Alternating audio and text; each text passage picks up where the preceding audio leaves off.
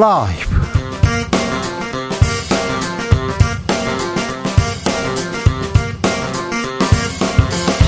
2022년 8월 30일 화요일입니다. 안녕하십니까. 주진우입니다. 내년도 나라 살림 규모가 정해졌습니다. 639조 원. 복지 예산 그리고 교육 예산은 각각 100조 원이 넘었습니다. 코로나 예산은 4천억 원 넘게 줄었습니다. 일자리 예산도 삭감됐습니다. 1100조 원에 이르는 부채를 줄이기 위해서 허리띠 졸라 매야 되는 상황인데요. 하지만 취약계층 지원을 확대하겠다는 방침 세웠습니다. 내년도 예산안 주스에서 살펴봅니다. 국민의힘 그야말로 사면 초과입니다. 오전부터 시작된 국민의힘 의원총회 지금 막 끝났다고 하는데요. 비대위를 어떻게 할지 권성동 원내대표 거치 어떻게 되는지 경, 경론 뒤에도 결론 내지 못하고 있습니다. 다만 비대위를 열기 위해서 어, 당원을 개정하겠다 이렇게 밝혔습니다. 지도부 공백 길어지고 추석 다가오고 국민의힘은 어디로 가는지 조경태 의원과 이야기 나눠보겠습니다. 오늘 윤석열 대통령과 이재명 대표 전화 통화 이루어졌습니다. 이재명 당대표 영수회담 제안했었는데요. 오늘 통화에서 형식 없이 빠른 시간 내 만날 자리를 만들자 이렇게 의견을 모았습니다. 그런데 대통령실에서 통화 후에 이 대표와의 단독 회담이 아니라 여야 당 대표들과 함께 만나는 것이다 입장 밝혔습니다. 윤 대통령과 이 대표와의 만남 어떻게 될까요? 최가박당에서 전망해 보겠습니다. 나비처럼 날아 벌처럼 쏜다. 여기는 주진우 라이브입니다.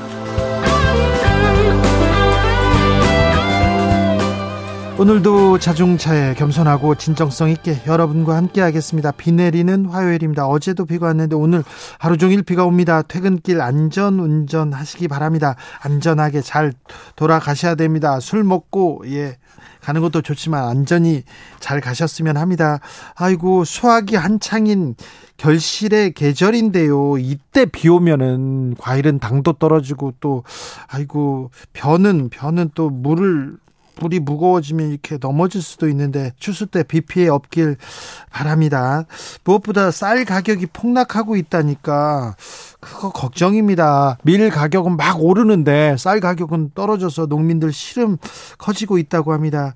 오늘 저녁은 음, 빵도 좋지만 따뜻한 쌀밥은 어떤지 어떤지 오늘 저녁 뭐 먹어요? 뭐 해 드세요? 이거 궁금합니다. 저도 어, 저희 어머니한테요. 오늘 저녁에 뭐 먹어요? 저도 먹고 싶어요. 꼭 물어보는데 네 문자 보내 주십시오. 찬바람 불면 잘 챙겨 드셔야 됩니다. 지금 잘 먹어야 됩니다. 자, 샵 9730 짧은 문자 50원, 긴 문자 100원입니다. 콩으로 보내 주시면 무료입니다. 오늘 저녁에 뭘 먹, 먹을 건지, 뭐 먹고 싶은지, 엄마가 해주는 밥, 뭐가 먹고 싶은지 일로 보내시면 됩니다. 그럼 주진우 라이브 시작하겠습니다.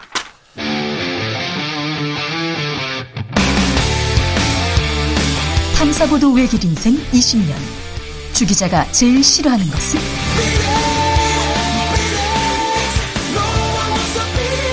이 세상에서 비리와 부리가 사라지는 그날까지. 오늘도 흔들림 없이 주진우 라이브와 함께.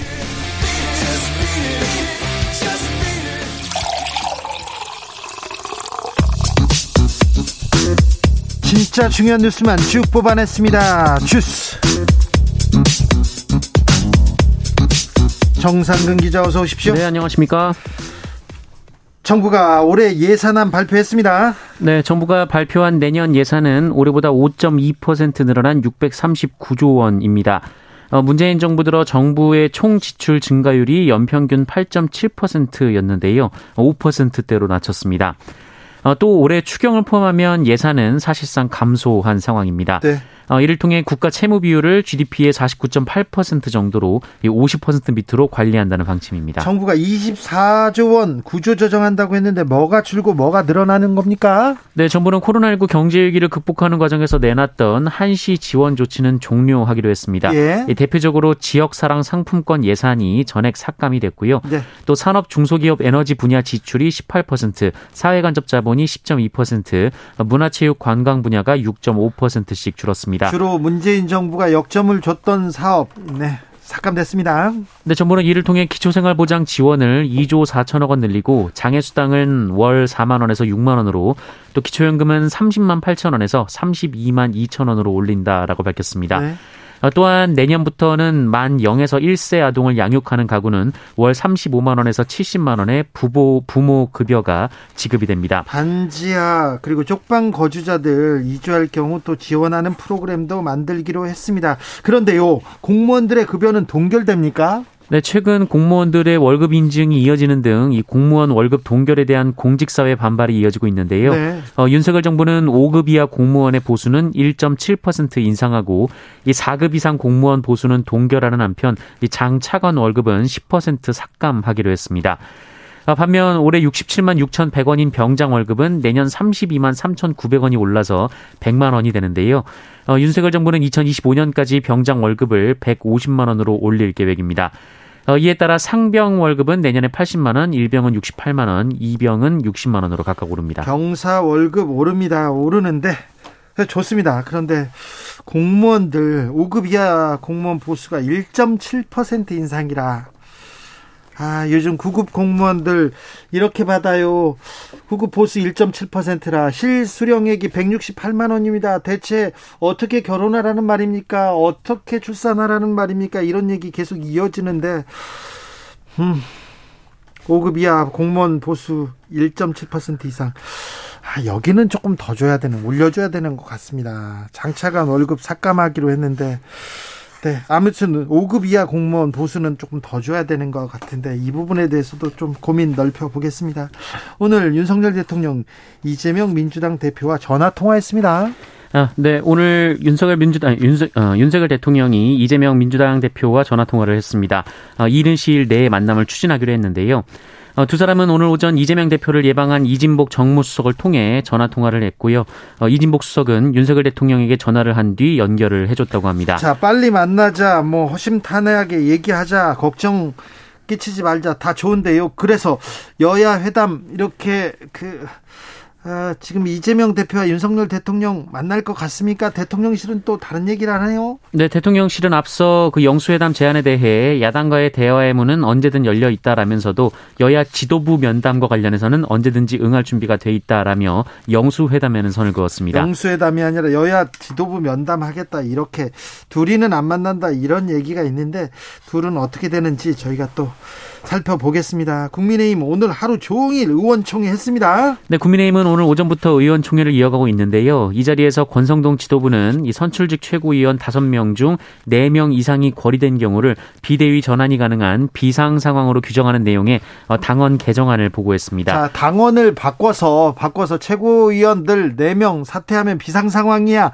이거 비상 상황인 거야. 이런 당원을 만들겠다는 거네요. 네, 의총에서 추인됐습니다. 어, 당원 개정안은 원래 의총에 의총에서 의결하는 것은 아닌데요. 예. 어, 의총에 보고를 하고 추인하는 형식으로 의견을 모아서 상임전국위원회에 상정하는 절차로 이어질 것으로 보입니다. 하지만 당대표 징계 초유의 사태 그리고 비대위 전환 아직도 갈 길이 멉니다. 특별히 당권 주자들 갈등이 커요. 이견이 큽니다. 그래서 어찌 될지 모르겠습니다. 오늘 이런 얘기 많이 나왔어요. 네, 어제 당권 주자인 안철수 의원이 새로운 비상대책위원회 구성에 반대하며 권성동 원내대표 사퇴를 요구했었는데요.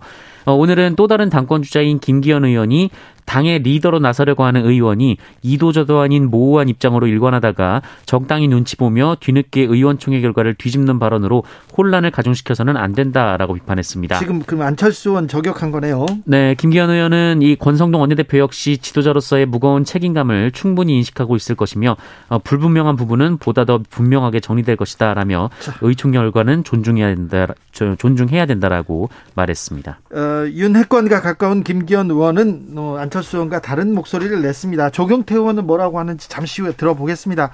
어쨌든 오늘 어, 당원 개정안 당원을 바꾸겠다 비대위로 가는 길을 위해서 이렇게 했는데 이 부분도 어, 가처분 신청 받아들이면 또 여기에서도 또 어, 브레이크 걸리는 거 아니야 걱정하는 사람들이 많습니다. 자 이준석 대표가 제출한 가처분 신청 신문 날짜는 언제입니까?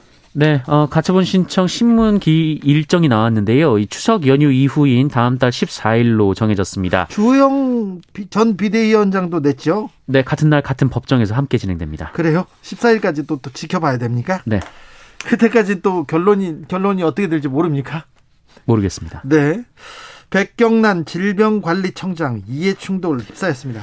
네, 백경란 질병관리청장이 SK 바이오사이언스 등 바이오와 제약 분야 주식을 가지고 있다는 사실이 최근 공직자 재산 공개를 통해 알려졌는데요.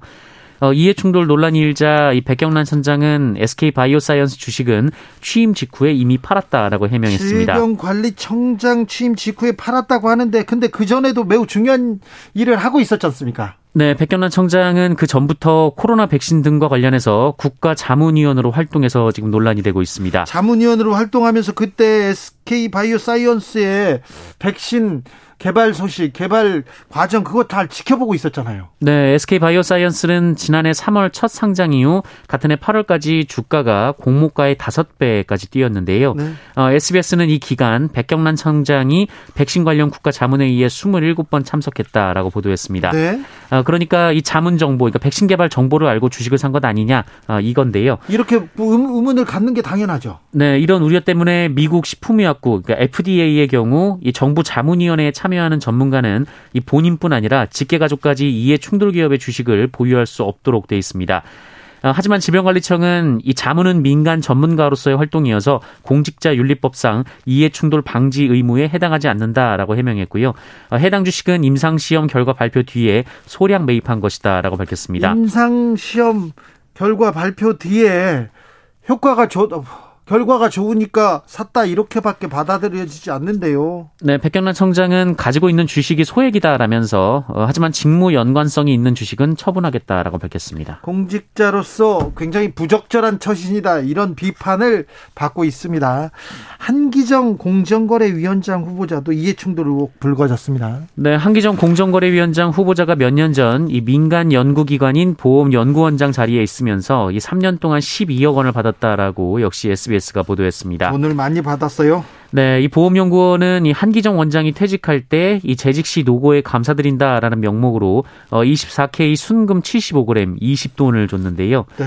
어, 또한 2016년 4월부터 2019년 4월까지 3년간 어, 평균 4억 원, 그러니까 총 11억 6천만 원을 받았고요. 어, 퇴직금 말고도 퇴직 성과금 명목으로 1억 1천만 원을 받았다라고 합니다.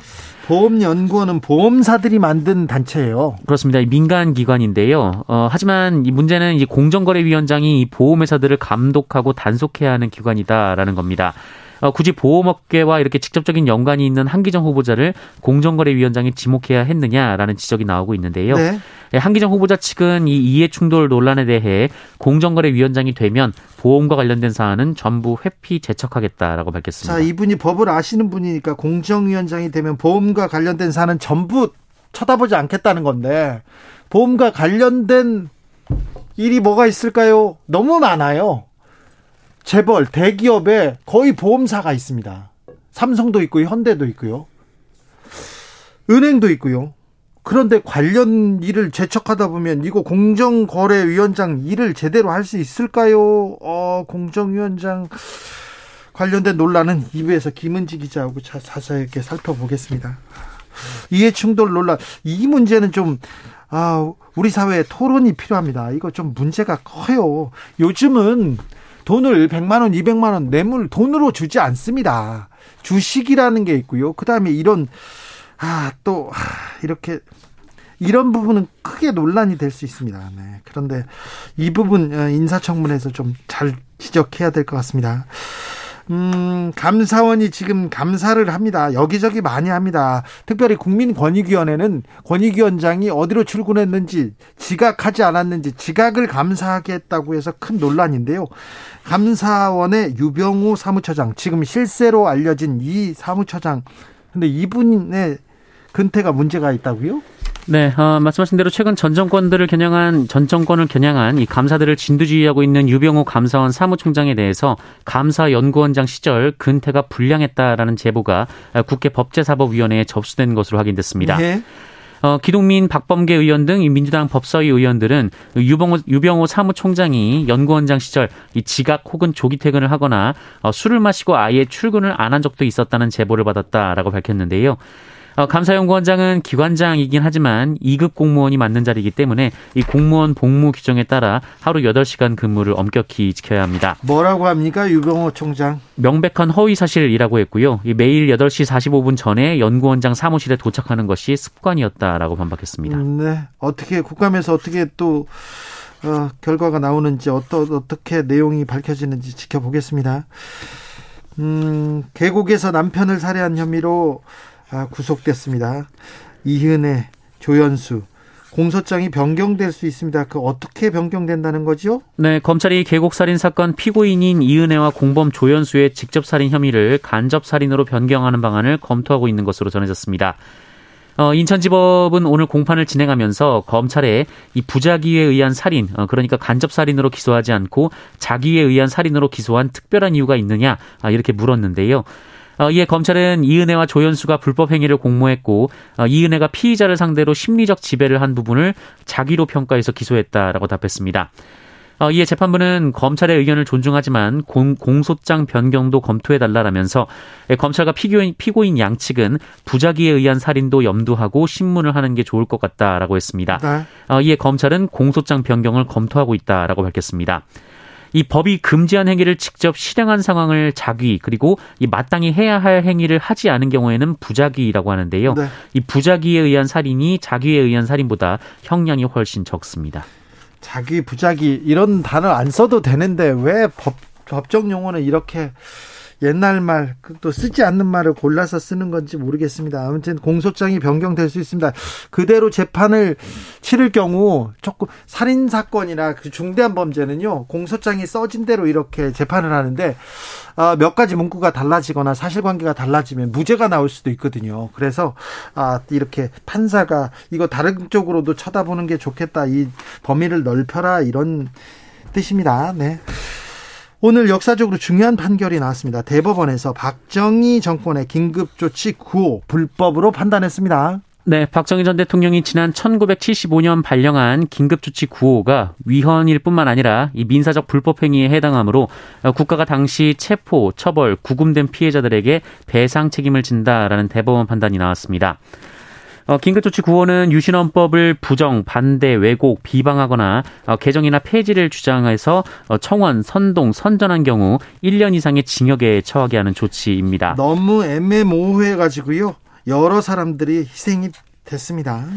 네, 어, 대법원 전원합의체는 오늘 이 긴급조치 구호로 피해를 입은 71명이 대한민국을 상대로 낸 손해배상 소송 상고심에서 원고 패소로 판결한 원심을 파기하고 사건을 서울 고법으로 돌려보냈습니다. 이전에도 이 관련된 재판이 있었어요. 네, 2015년 재판이었는데요. 그 양승태 전 대법원장 시절 대법원은 이 긴급조치는 유신 헌법에 근거한 고도의 정치성을 띈 국가행위 이렇게 규정을 한 바 있습니다. 고도의 정치성. 고도의 정치성을 띤 국가행위 이게 법률 용어가 아니라고 해서 그때도 큰 논란이 있었습니다. 네, 하지만 이번에 대법원은 이 긴급조치 구호는 위헌, 무효임이 명백하고 이 긴급조치 구호 발령으로 인한 국민의 기본권 침해는 어, 그에 따른 강제 수사와 공소 제기, 유죄 판결의 선고를 통해 현실화됐다라고 지적했습니다. 네. 어, 아울러 긴급조치 적용으로 이 강제 수사를 받거나 유죄 판결을 선고받고 복역함으로써 이 개별 국민이 입은 손해에 국가 배상 책임이 인정될 수 있다라고 반시했습니다. 네, 국가 배상이 이어질 것으로 보입니다. 코로나 상황 어떻습니까? 네, 오늘 코로나19 신규 확진자 수는 11만 5,638명이 나왔습니다. 어제 두 배 이상이긴 합니다만 이 주말 검사 건수 감소 영향이 끝났기 때문으로 보이고요. 지난주에 비해서는요? 네, 줄었습니다. 어, 그리고 하루 평균 확진자 수도 지난 7일부터는 10만 명을 계속 넘었었는데요. 그 24일 만에 어, 하루 평균 확진자 수가 10만 명 밑으로 내려왔습니다. 어, 그러나 위중증 그리고 사망자 수는 계속 늘어나는 추세입니다. 어, 위중증 환자 수는 591명으로 전날보다는 6명 줄었지만 일주일째 500명대이고요. 네. 이 코로나19 숨진 코로나19로 숨진 사람은 71명으로 다시 70명이 넘었습니다. 수업 중에 누워 있는 중학생. 아, 이 영상 보셨습니까? 이 영상 큰 논란이 되고 있습니다. 네, 충남 홍성군의 모 중학교에서 수업 시간에 한 중학생이 교단 위에 누워서 휴대전화를 조작하는 영상이 온라인에 퍼져서 논란이 됐습니다. 선생님이 수업하고 있는데 그냥 누워서 그냥 옆에서 교, 교단 위에서 누워가지고 휴대전화를 보고 있어요. 네, 영상은 지난 26일 한 온라인 동영상 플랫폼에 12초 길이로 올라왔는데요. 어, 몇 시간 만에 6만회 넘게 조회가 됐습니다. 지금은 거의 전 국민이 다 봤을 거예요. 네, 교권 침해 논란이 일었고요. 학교 측에서 사태 파악에 나섰습니다. 어, 영상 속의 교사는 학생의 행동을 인지를 했지만 인지했대요? 네, 수업 진행을 위해 무시한 것으로 전해졌습니다. 아, 학교 측은 문제의 영상을 올렸던 학생이 4시간여 뒤에 스스로 영상을 내렸다라고 밝혔고요. 어, 하지만 여러 경로를 통해 이미 영상은 급속히 확산된 뒤였습니다. 또 같은 날인지는 모르겠지만 같은 반에서 그 위옷을 벗고 수업에 참여한 남학생의 모습이 또 추가로 확인되기도 했습니다. 어, 지역교육청이 경위 파악에 나섰고요. 관련 학생 3명을 상담실 등에 분리 조치했고 예, 조만간 교권보호위원회를 열어서 교권 침해 부분이 있었는지 살펴볼 예정입니다. 어, 아울러 교사의 모습이 담긴 영상이 더 있는지 확인하기 위해 어, 경찰에 학생들의 휴대전화 감식을 의뢰했습니다. 이걸 어떻게 설명해야 될지 모르겠습니다. 교권이 땅에 떨어졌다 이런 얘기 계속 있었는데 아, 조금 더 우리 사회가 이 문제에 대해서 깊이 고민하고 토론하고 다시 좀 생각할 때가 된 것 같습니다. 교권 침해. 우리 교실 이대로 괜찮은 건지 이 부분에 대해서는 저희가 고민의 시간을 좀 갖겠습니다. 주스 정상근 기자 함께 했습니다. 감사합니다. 고맙습니다. 찬바람 부는 오늘 어떤 저녁 듣고 어떤 저녁 메뉴 생각하고 계신지 네 이지영님 비가 와서요 부추 부침개 해 먹으려고 하고 있는데 주 기자님 얘기 딱 듣고 밥 해 먹어야겠다고 바꿨습니다. 네. 가지밥이요. 가지밥이요. 4151님, 묵은지 꼭 짜서요. 넣고 청국장 끓입니다. 맛난 냄새 진동합니다. 어우, 옆에서 있으면 더 괴롭겠다. 1908님, 오늘 저녁 메뉴는 찹쌀, 맵쌀 반반에 완두 콩밥, 오이 깍두기, 고구마 줄기 된장국, 부추와 실파 섞은 김치, 풋고추, 모두 저녁 잘 드시고 건강하세요. 아, 부럽네요. 6862님 뜨끈뜨끈 매콤한 닭갈비 해 먹을 겁니다. 닭갈비를 먹을 거다고요. 네. 1464님 찬바람 부니까 오늘은 어묵국에 두부김치 하고 있습니다. 아, 네. 윤정욱님, 비 오는 날에는 누가 뭐래도 막걸리에 부침개죠. 부침개 얘기하는 분들 많네요. 지글지글. 7958님, 콩나물밥 먹습니다. 콩나물 씻어가지고 평소 밥질 물 3배 정도 넣고요. 압력솥 밥 지으면요. 물을 익으면서 그 수한 콩나물 밥이 완성되는데요. 간장 맛있게 만들어가지고 만나 먹는 게 맛의 포인트입니다. 오늘처럼 비 오는 날 구수한 콩나물밥 강추합니다. 얘기하고요. 1916님, 김치볶음밥에 반숙 계란이요. 학원 끝난 아들과 저녁 메뉴 상의하고 있었는데요. 어, 방송에서 저녁 메뉴 물어보셔서 깜짝 놀랐습니다. 시간 있으면 얇게 김치전도 하려고요. 아, 아들과 이렇게 오붓하게 아, 네, 행복한 저녁 느껴집니다. 6858님 가을을 재촉하는 비가 내려서 모처럼 수제비 먹으려고 반죽 중입니다. 세상 돌아가는 소식 잘 듣고 있습니다. 얘기 수제비 아, 네. 4222님께서는 지금 가을인데 비 오면 과일 맛없어요. 오늘 저녁은 김치찌개 고등어 구이 먹으려고 합니다. 그러니까요. 지금 비 오면 조금 아, 도움이 안 되는데 이런 생각이 드는데 걱정인데 과일이 어우, 무거워가지고 떨어지면 안 되는데 바람 불면 안 되는데 그런 생각 많이 납니다. 9193님 영양사인 친구가 집에서요 오징어 볶음 해준대서 소면 사서 가려고요. 친구가요? 우와 오징어 볶음이요? 우와 부럽습니다. 교통정보센터 다녀오겠습니다. 김한나 씨.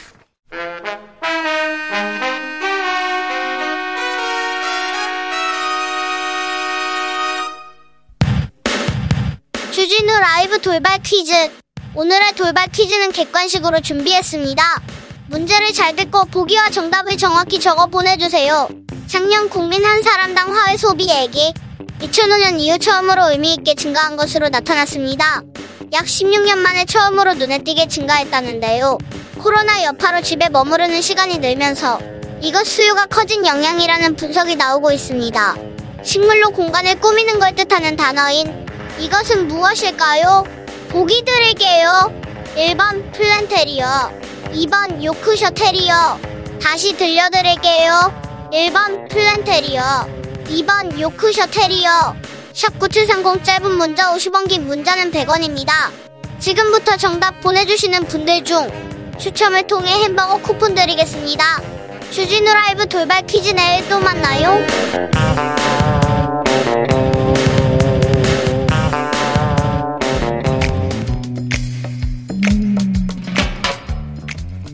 오늘의 정치권 상황 깔끔하게 정리해드립니다. 여당 야당 크로스 최가박과 함께 최가박당 여야 최고의 파트너입니다. 주진우 라이브 공식 여야 대변인 두 분 모셨습니다. 최형두 국민의힘 의원 어서 오세요. 네, 안녕하십니까. 박성준 더불어민주당 의원 어서 오세요. 네, 안녕하세요. 추석 준비는 어떻게 하고 계십니까? 최형두 의원님.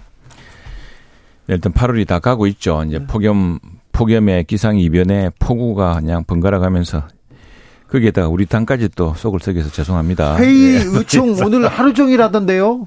예, 했습니다. 조금 전에 끝났습니다. 끝났어요? 네. 잘 끝났습니까? 네, 뭐 감론을박 모든 쟁점을 두고서 네. 어, 정말 치열한 토론을 했습니다. 치열한 토론 때 이제 이제 결론이 좀씩 보입니까? 예, 예. 어떻게 해요? 일단 추석 때까지 이 사실은 뭐 비상상 진짜 비상상황이 되었습니다. 비상 상황이죠, 예, 비상상이죠. 네. 그 비상상을 둘러싼 이제 그 남부지법 판사님의 1심 아, 가처분 결정, 예. 가처분 결정에 대해서는 할 말이 많습니다만 일단 가처분 결정에 따라서 어, 조영 비대위원장 우리 당은 또 법치국을 강요하는 강조하는 정당 아닙니까? 그래서 이견이 있지만 이견 있는 부분은 항, 이제 항고라든가 이 신청을 통해서 제기를 하고 일단은 그 수용을 해서 조영 비대위원장이 이제 직무를 중지했죠. 사실상 이제 그만둔 겁니다. 그리고 그럼 이제 이 문제 법, 법 남부지법 저 가처분 결정 판사님이 그 결론에 따라서 네. 어떻게 보완할 것인가 이제 그 문제를 논의했고 그래서 당원을 바, 바꾸기로 했다면서요? 그게 왜 그러냐니까 이게 참 좀 법리로 사실 돌아가면 국민들에게 통구하고 답답한 일인데 이게 저 당 대표 사고 상태에다가 예? 어쨌든 사고 상 구리 상태는 아니면 사고 상태였죠. 거기다가 어 최고위원 최고위원 네 분이 또 사퇴를 했죠. 근데 이걸 가지고 이제 법, 저, 1심 제, 저, 지난번 남부지법 판사님은 아, 한 명을 전국위원회에서 더 충원하면 될 거 아니냐 그러는데 사실은 지금 그렇게 하기 어렵게 됐습니다. 거기다가 뭐 사태가 많이 꼬여가지고 어쨌거나 비상한 각오로 이제 취임 100일 넘은 이 대통령과 이 정부를 좀 뒷받침하고 해서 연말쯤이면은 정말 조금 경제고 전국이고 좀 정상화시키겠다는 각오를 갖춘 그 비대위를 하는데 그 비대위를 하는데 어, 남부지법 1심 가처분 결정에서 나왔던 내용, 가처분 결정에서 나왔던 내용에서 짚었던 그런 법리적 문제들을 보완해서 이제 당헌 당규를 개정하자는 것이고요. 제가 그렇게 하고 다음에 중요한 가장 큰 문제 그러면은 어, 사태가 여기까지 이제 오게 된 데 대한 뭐 우리 우선에 국회의원들 전체가 아주 책임을 통감했습니다. 했고 그래서 정말 서로 가차없는 상호 비판과 또 토론도 치열하게 했고요. 그리고 어 권성동 원내대표 네, 거치 문제. 지금 이게 또 권성동 원내대표도 어떻게 보면은 이 문제 이, 이 논란을 피하고 비대위 자체를 바라지 않았던 분이었습니다. 이 비대위가 그래요? 더, 예, 예. 왜냐면은 직무대행 체제로 빨리 그 임시국회, 국회를 준비하고 정기국회 또 경제난 민생난이 크기 때문에 이걸 해소한 뒤에 연말쯤 정상화되면은 이렇게 가자는 생각이었는데 어, 갑자기 당내에서 연반장이 나오고 뭐 이래 돼가지고 떠밀리다시피 이제 했던 것이거든요. 그런데 여기에 대해서 법원이 이제 1심 저 가처분 남부집 가처분 결정을. 인용했는데 그렇지만 오늘 이제 발표 밝혔습니다. 물론 이전에도 밝혔는데 별로 주목하지 않았는데 사람들이 추석 때까지 어쨌든 지금 당의 비대 어, 이런 상황을 정상화시키고 비대위든 뭐래서 이렇게 그렇게 도 올려놓고 장 추석 전에 확실한 어 믿어도 달, 달라 그칠 내가 추석- 이- 지금 왜 또 문제는 뭐냐면은 말씀 원내대표가 하고 지금 최영도 의원님 한 말씀 하시죠, 뭐 또. 음, 물러나고 얘기 많이 나면은 하셨으니까. 원내 물러나고 나면은 예.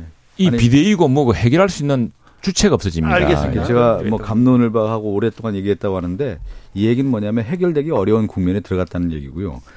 지금 법리적 공방에 대한 얘기를 계속 하고 있잖아요. 네. 비대위 체제에 대한 부분, 가처분 시청, 당헌 당규 얘기하고 있는데 국민의힘의 그 속성 중에 하나가 뭐냐면 가장 큰 특징이 누군가를 제거하기 위해서 법리적 공방을 이끌어간단 말이에요. 규정을 얘기하고 법을 얘기하고 고발 사주하고 이런 특징들이 갖고 있는데 국민의힘 특징은 아닙니다. 아니 지금 보면은 그런 특색 늘 그리고 또 하나가 이제.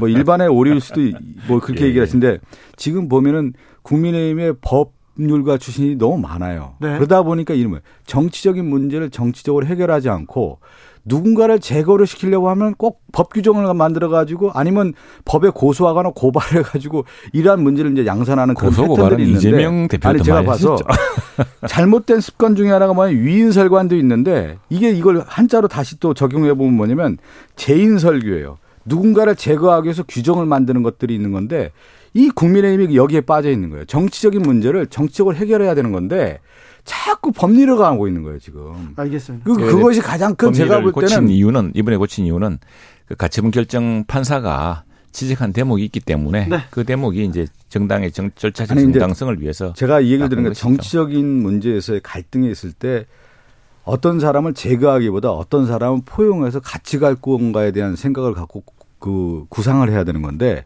이미 누군가를 배제시키려고 하는 쪽에서의 회의를 열어가기 시작하면은 답이 안 나온다. 오늘 그 사실은 의원총회 같은 경우도 이준석 전 대표를 제외시키기 위한 그 자체의 회의 아닌겁니까? 본질적인 얘기를 들어보면 그게 팔- 오히려 답이 어떻게 나오겠습니까? 8891님께서 네. 국민의힘 당 얘기는 정리되면 알려주십시오. 예, 연일 예, 소모적인. 논쟁 이렇게. 정말 송구합니다. 네. 예. 이거 어느 정도 좀 정리돼야 되는데 정리될 근데 겁니다. 자, 추석 전에 정리될 겁니다. 하나만 물어볼게요. 예, 예. 권성동 원내대표 거치는 어떻게 됩니까? 아니, 그래서 추석 전에 추석 전에 예, 왜냐하면 이게 이렇습니다. 지금 지금 어떤 법원 가처분 결정으로 비대위원장이 직무를 중지했지 않습니까? 예. 조영 비대위원장이. 그러면 그 다음에 어쨌든 우리나라의 지금 당 대표 체제 때문에 대표 직인이 필요한 여러 가지 이 저 법률적 행위가 있어야 됩니다. 그걸 누군가 해야 되는데 그걸 지금은 원내대표밖에 할 수 없는 상황입니다. 그런데 그렇게 돼야 다음에 지금 오늘 당, 어, 당헌 당규를 새롭게 해서 비대위원을 다시 한다고 했는데 그 비대위원을 출범을 시킬 수 있고 그렇게 되면은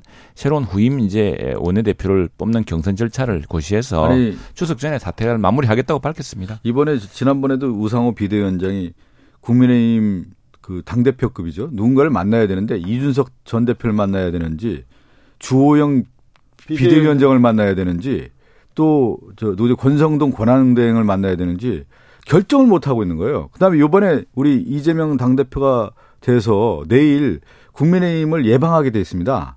시간은. 정해졌어요. 이- 그래서 11시 정도에 원래 만나기로 돼 있는 거예요. 누구를 만납니까? 그 누구를 만나야 될지는 모르고 거기서 결정을 해주겠다라는 거예요 지금 국민의힘에서 권성동 직무대행을 만나야 되는 거죠. 지금. 원래 직무대행을 만나야 되는데 의원총회나 지금 모든 그 국민의힘 의원들이 권성동 비상 그 권한대행 체제 권한대행으로 안 된다라고 또 비토를 한 거 아니겠어요.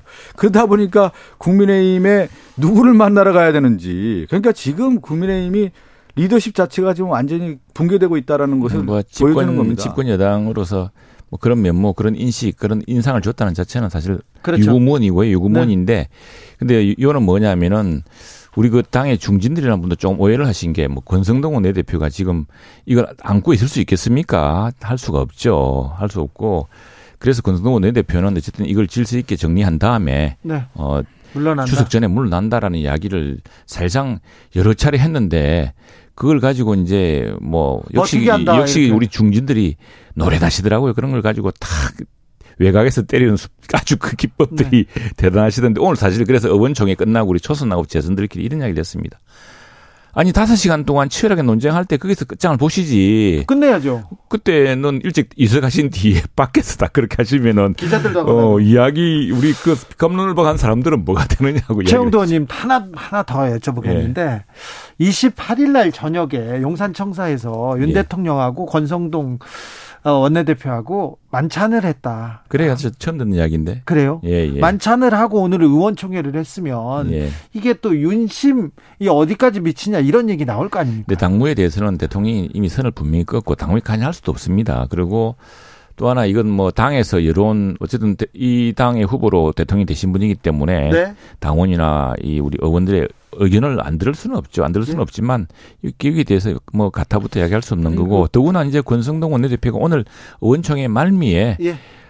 이 지금 사실 진퇴양난입니다. 뭐 이렇게 비대위원장 직무정지죠. 그럼 원내대표로 다시 최고위 가라는데 최고위도 갈 수가 없는 상태죠. 그러면은 그런데 어쨌거나 가처분 결정 판사조차 인정하는 유일한 사람은 원내대표입니다. 원내대표가 예, 예. 직무대행이든 뭐든 할 수 있기 때문에 이분이 뭔가 도장을 찍고 마지막에 마무리를 그러니까. 짓고 해라는 것이 할 수밖에 없는 상황이어서 그걸 마치고 더, 어, 더 이렇게 능숙하게 이끌 원내대표를 어, 선출하도록 아니, 그러니까 길을 열어주겠다. 제가 그것이 반복- 추석 전에 마무리하겠다는 것인데 지금 지금 추석까지 열흘도 안 남았습니다. 아니, 이게 무슨 네. 얘기냐면 진퇴양난 이게 뭐예요? 정치적 결단의 사안이죠 지금 이 문제를 뭐 도장 찍고 안 찍고가 어디에 문제가 있습니까? 정치적 결단에서 진퇴를 결정하고 그에 따라 새로운 지도 체제를 만들 것이냐 안 만들 것이냐 결정하는 것이지. 만든다 뭐 도장? 가지고 지금 얘기하면 아. 안 되고 법, 아니 제가 얘기는 자꾸 법리를 들어가고 있다는 거예요. 국- 국민의힘에서 이건 정치적 결단의 사안이고 판단을 하고 결단해서 추진할 사안이지. 우리는 법치 정당이기 때문에 가처분 결정에 판사의 결정이 우리 마음에 안 들고 이견이 많고 헌법학자들도 법리에 문제 많다 생각하지만 일단 내려진 결정을 따르기 위해서 하는 법치도요? 일입니다. 예, 법치가 어떤 법리. 의미냐면 우리는 뭐 좀 불리한 결정이나 판결에 대해서는 막 불복하고 뭐 이렇게 불이다고 이야기하고 그러지 않습니다. 그러니까 일단 법- 일단 따릅니다 저희들은. 그, 저, 법의 법을 가지고 법치라는 것은 법을 가지고 그 권한을 이용하라는 뜻이 아니고 그 권한 하에서 자의적 권력을 행사하지 않은 가운데서 행사하라는 것이 법치인 거예요. 그건 뭐냐면 지금 가처분 신청에서 가장 결정적인 문제는 뭐냐면 윤핵관이라고 하는 사람들이 정치인들이 이준석 전 대표를 제거하는 과정에서 절차적 정당성을 확보하지 않은 가운데 법치를 어겼다는 거 아니겠습니까? 그래서 가처분 신청을 받아주는 거란 말이죠.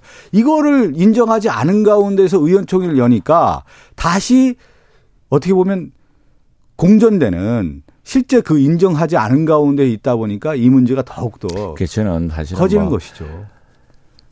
뭐 답답합니다. 답답하고 저는 이 법리 논쟁 하지 말자 그래서 사실. 법리 논쟁하면 안 되는 거예요. 정치인 예. 아닙니까? 정치 왜 정치인. 저 법리 논쟁을 법리 거예요. 하지 제 말고 예. 이랬는데 뭐 아무튼 평지 풍, 풍파가 났습니다. 났는데 근데 비상은 비상 맞죠? 이 당이 정상입니까 이게? 비상 맞아요. 아니, 비정상도 맞고요.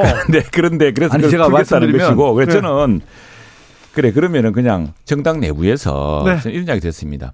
그리고 뭐 법원 그법저 1심 재저 남부지검 판사의 결정을 안 따를 방법은 없고 따, 무조건 따라야 되고 이런 이 절차대로 진행하면 되는 거고요.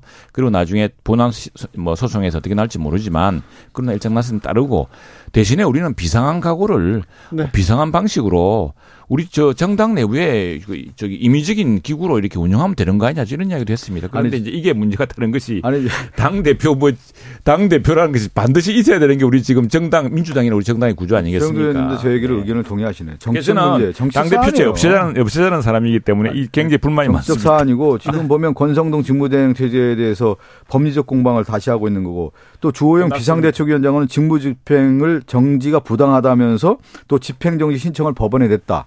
냈습니까? 냈죠. 이리- 이렇게 되면은 당 아, 지도부에 있는 아니 아니, 예, 제가 예. 제가 얘기는 뭐냐면 이 사안은 정치적 결단의 사안이라는 거예요. 이게 법리적 성- 사안이 아니란 말이에요. 알겠습니다. 그것을 왜 못 넘어가네요. 그러다 그렇죠. 보니까 자꾸 음, 정치가 계속해서 정치가 맞아요. 문제. 왜저 정치인들이 왜 법리로 넘어갑니까? 삼심이고 가처분 결정 당일 본안도 있고 그런 겁니다. 그런데 네, 네. 우리는 이제 민주당과 다른 점이 이런 겁니다. 일단은 우리한테 굉장히 불리하고 한 결정이 났어요. 오케이 수용했습니다. 다 정지시켰고 또 그를 어떻게 보완할 것인가를 연구를 했고 그런 것이고 민주당 종전에 유리한 판결 나면 뭐 환영하다가 좀 불리한 판결 나면 진짜 물어뜯고 안 그랬습니까? 우리는 그런 짓은 안 합니다. 그래서 아, 이번에 조영 원, 조영 원, 저 아니, 그- 그거는- 하더라고요. 어, 아니 그거는 이제 당사자가 됐으니까 나경원 전 의원도 하시더라고. 어, 당사됐으니 그런데 그러나 일단 수용해서 우리는 그게 맞춰 자, 가고 여기까지 가겠습니다. 네.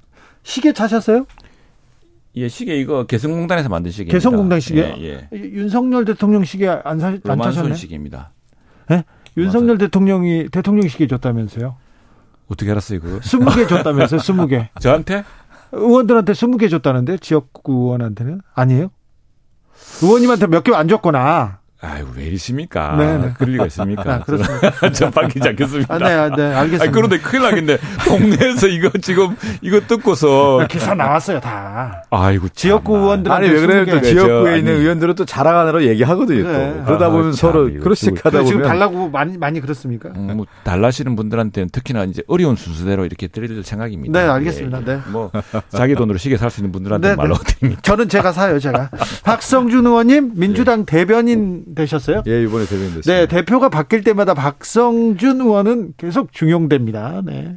그렇게 그, 이렇게 뭐지, 어, 신뢰받는, 어? 신뢰받는 정치 되는 거, 참, 이거 쉬운 일은 아니, 아닌데요. 아니, 그건 아니고요. 예.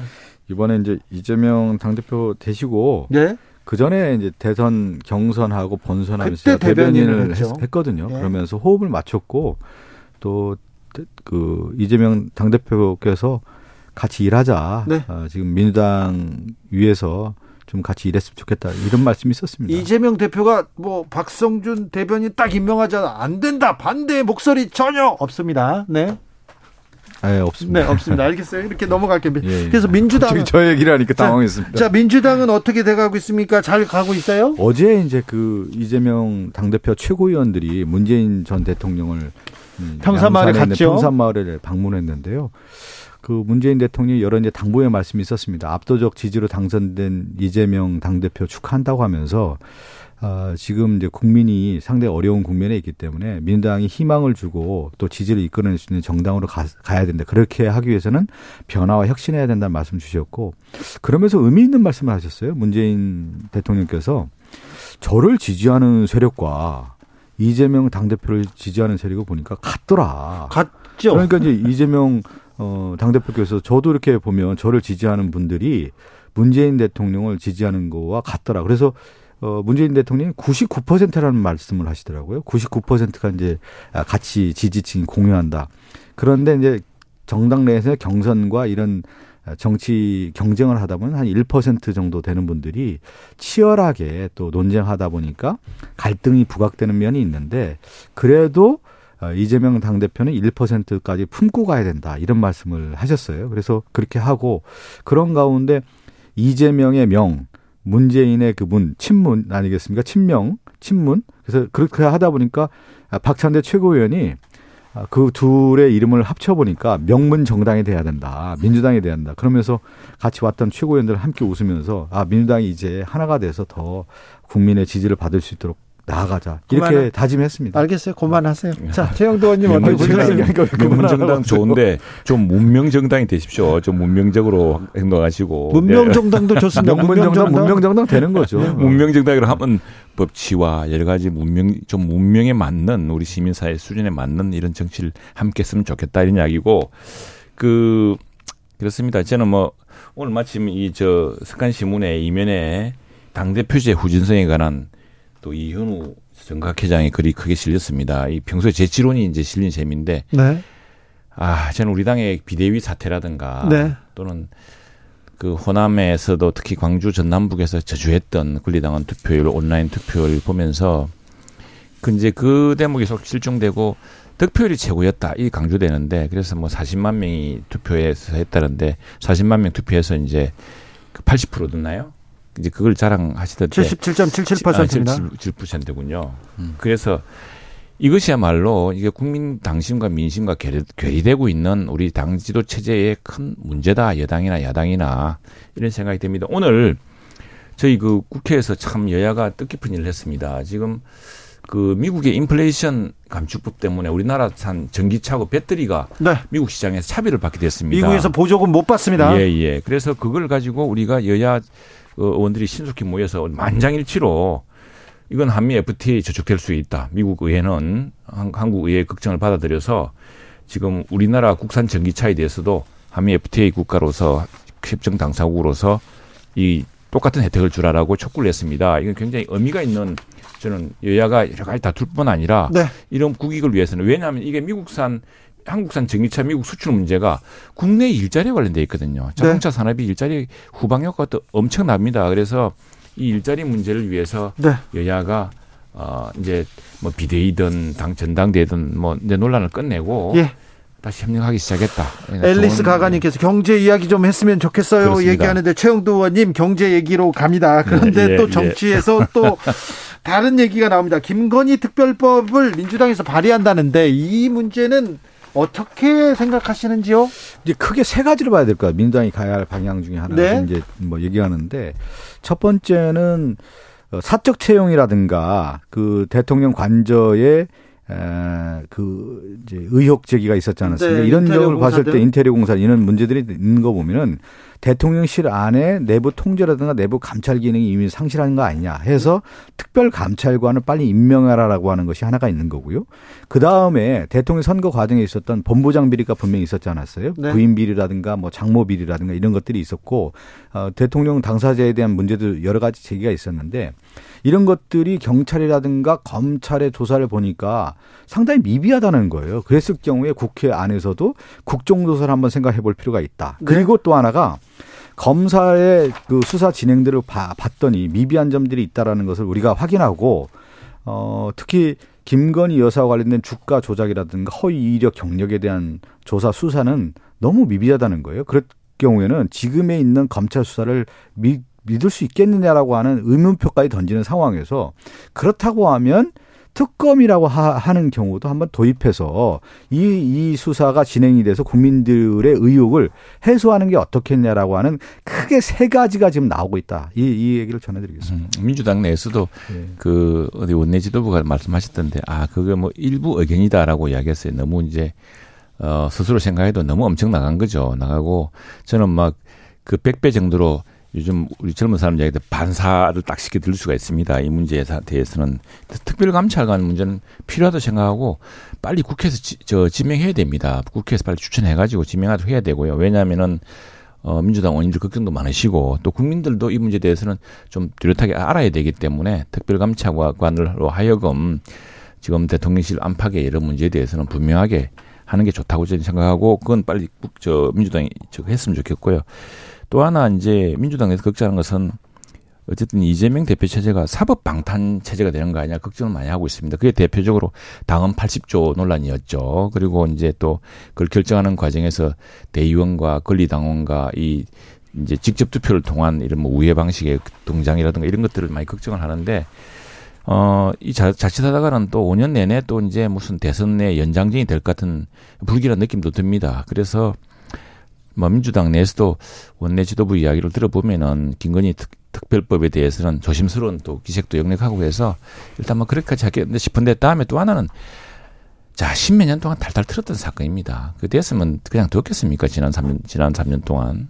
근데 지금 보면, 음, 대선 과정에서 뭐 아주 의혹을 제기했던 사건들이 있었다는 말이에요. 대장동 같은 경우도 그렇고, 대장동, 어, 그 당시 윤석열 후, 후보 시절이었고, 이재명 후보 시절에서도 특검하자고 얘기하지 않았습니까? 네.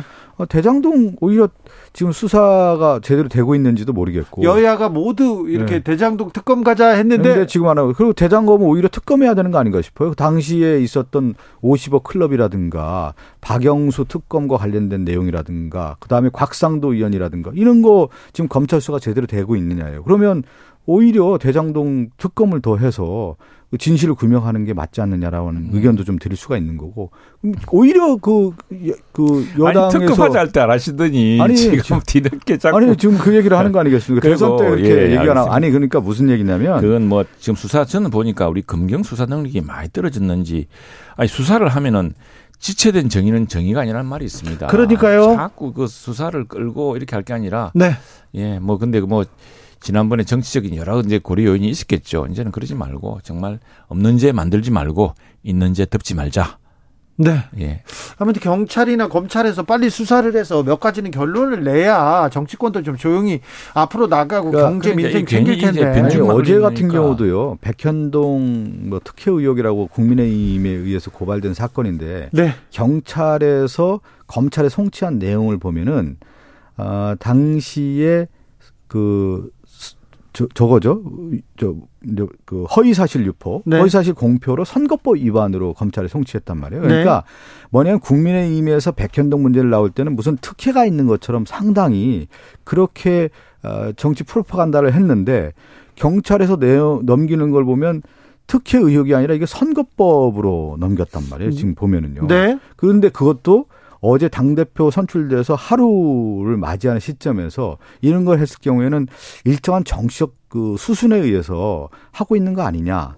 또 정치적 행위로 비춰진단 말이죠. 순수하게 수사가 아니라 정치 행위에 이벤트적 성격으로 비춰질 수 있는 여지가 강하단 말이에요. 음. 저는 이걸 왜 이렇게 하는지 모르겠다. 박 의원님 네. 오해를 피하기 위해서 말씀드릴게요. 여러 사건이 본격적으로 수사돼야 되고 제기된 의혹이 많으니까 뭐 검찰이 경찰이 등 결론을 낼 겁니다. 그 수사를 하든지 기소를 하든지 할 텐데 선거법 문제는 의원님도 잘 아시다시피 6개월 공소시효가 있습니다. 그래서 그거는 경찰이 기소를 아, 불기소 의견을 내, 불기소 의견을 내든지 또는 기소 의견을 내든지 해서 송치를 해야 되는 송치 시한이 걸려 있는 거고 나머지 사건도 뭐좀 빨리빨리 좀 송치를 하고 좀 결론 내렸으면 좋겠습니다. 이렇게까지 뭐 지연할 일이 있나 싶네요.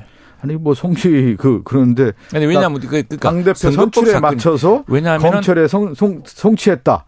이게 정치적 의도가 분명해 보이잖아요, 이건요. 음, 뭐 그리고 그 이전에 뭐 이미 수사를 다 아니 그러니까 뭐냐면 검찰에서 수사를 그렇게 했다고 하는데 그럼 보면 그것도 공소시효. 어, 선거법 위반으로 했다라는 것 자체가 우리가 3월 9일 날 3월 9일 날 그걸 했죠. 네, 그렇게 하고 또그 맞발생 네. 시점도 있기 때문에 네. 9월 9일 날 이전까지 이제 이사 이구님께서 서로 다투고 싸우고 국민은 안중에 그렇습니다. 없는 정치 언제까지 할 예, 걱정하지? 않도록 해야 되는데 네. 예 죄송합니다. 최영도 의원님은 또 죄송하다고. 최영도, 박성준 두 분 감사합니다. 감사합니다. 벌써 끝났어요? 네.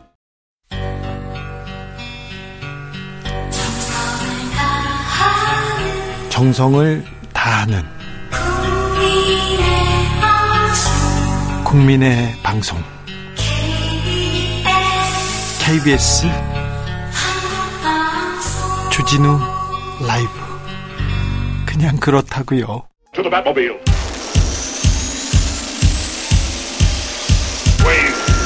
energy. 주기자의 1분 수학계 노벨상 필즈상을 받은 허준이 미국 프린스턴대 교수가 서울대 졸업생들에게 축사를 했습니다. 졸업이 축하할 일인지는 모르겠습니다. 제 생각에는요. 하지만 깊은 울림을 주기에 제가 소개해 보겠습니다.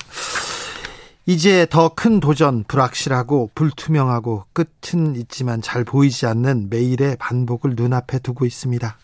생각보다 힘들 수도 생각만큼 힘들 수도 있습니다. 이제 본격적으로 어른입니다. 제로섬 상대의 평가에 몇 가지 퉁명스러운 기준을 따른다면 일부만이 예외적으로 성공할 것입니다.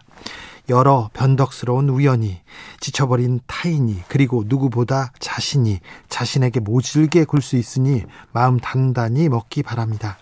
나는 커서 어떻게 살까 오래된 질문을 오늘부터의 매일이 대답해 줍니다. 취업 준비, 결혼 준비, 육아 교육, 승진, 은퇴, 노후 준비를 거쳐 어디 병원 그럴듯한 1인실에서 사망하기 위한 준비에 산만해지지 않기를 바랍니다. 무례와 혐오와 경쟁과 분열과 비교와 나태와 허무의 달콤함에 길들여지지 길들지 말길. 의미와 무의미의 온갖 폭력을 이겨내고 하루하루를 온전히 경험하길 그 끝에서 오래 기다리고 있는 낯선 날을 아무 아쉬움 없이 맞이하길 바랍니다. 진실을 꾹꾹 담은 허 교수의 교- 졸업식 연설 우리에게도 큰 감동을 줍니다. 미국 졸업식에서 유명 인사들의 마지막 수업 화제가 되곤 합니다. 오늘을 마지막 날인 것처럼 살아라. 후회 없는 선택을 하라. 유리 천장을 부숴라. 네네.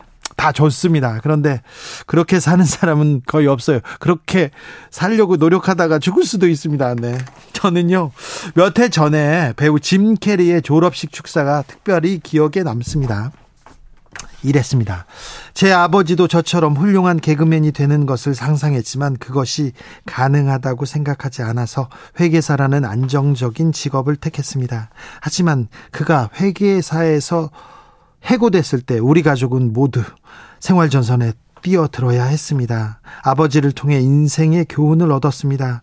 자신이 사랑하지 않는 일에서도 실패할 수 있다는 것입니다. 그렇다면 그보다는 자신이 사랑하는 일을 선택하는 것이 더 낫지 않을까요? 여러분은 이 세상에서 아름다운 일을 할 능력이 있고 준비가 되어 있습니다.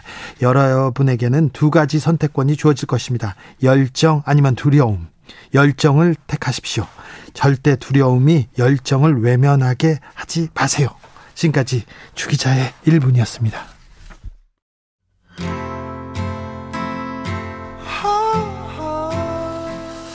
조경진님께서 눈물 나네요 얘기합니다. 그렇죠. 네. 이제 사, 사회생활을 시작하는 졸업생들한테 네, 우리에게 전하는 메시지가 큽니다. 네. 애덤 리바인 로스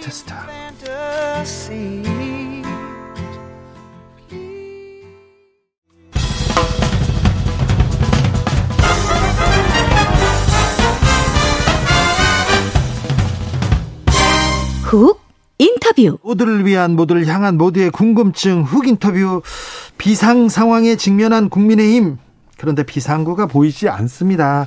끝도 없이 이어지는 가처분 권성동 원내대표 거치 문제 논란까지 오늘은 의총에서 결론이 난 걸까요? 추석 전에 과연 비대위로 구성할 수 있을까요? 국민의힘 조경태 의원과 이야기 나눠보겠습니다. 의원님 안녕하세요. 네, 안녕하세요. 네. 반갑습니다. 네. 오늘 의총은 잘 끝났습니까? 네, 일단 끝났으니까 잘 끝났다 해야 될지 아니면 결론이 이상하게 났으니까 못 끝났다고 해야 될지 잘 모르겠지만 결, 결론이 예. 이상하게 났습니까? 네, 그 국민들의 어떤 생각과 정반대로 네. 사실은 건성동 원내대표가 물러나면은 네. 사태 수습에 상당히 도움이 될 텐데 네. 원인 제공자인 그 원내대표는 그대로 있고 네. 또 법원에서는 비대위에 대해서 잘못됐다라고 가처분 인용을 했지 않습니까? 네. 근데 그걸 또 당헌을 고쳐가지고 네. 무리수를 좀 뜨는 느낌이 들어서 네. 저는 의청이 어, 그런 의청이면 왜 했는지 잘 모르겠습니다. 그러니까요. 저 당원을 고쳐서 비대위로 간다. 네네. 당원을 고쳐서라도 꼭 우리는 비대위로 간다. 네. 비대위가 지상 명령입니까? 그래서 이분들이 뭐 저도 사실 같은 구성원인데 네. 이분들이 뭐 구- 국민만 보고 가겠다라고 해놓고 네. 국민 거기서 이야기하는 국민이 어느 국민인지 모르겠고요. 네. 또 당명이 또 국민의 당이잖아요. 네. 그래서 이게 참 그 이해가 잘 안 되는 그 좀 저는 상당히 좀 어, 어 납득도 안 가고 네. 또 수- 받아들이기가 좀 어려운 그런 상황입니다. 국민의 당의 그 국민은 어떤 국민입니까? 과연 어떤 문제가 지금 가장 큽니까? 국민들이 이해하고 있지 못한 문제가 어쨌든 그 당이 비상 사항이라고 이렇게 규정하게 된 것은 권성동 원내대표와 대통령과의 그 문자 공개지 않습니까? 예. 그러면은 거기는 이준석 대표는 빠져 있거든요. 네 그러면 왜 이준석 대표가 징계를 받아야 되죠? 그렇네요. 네. 그래서 저는 이게 한편의 코미디를 보는 요즘 제가 코미디 빅리그라는 프로를 잘 즐겨 보는데 네.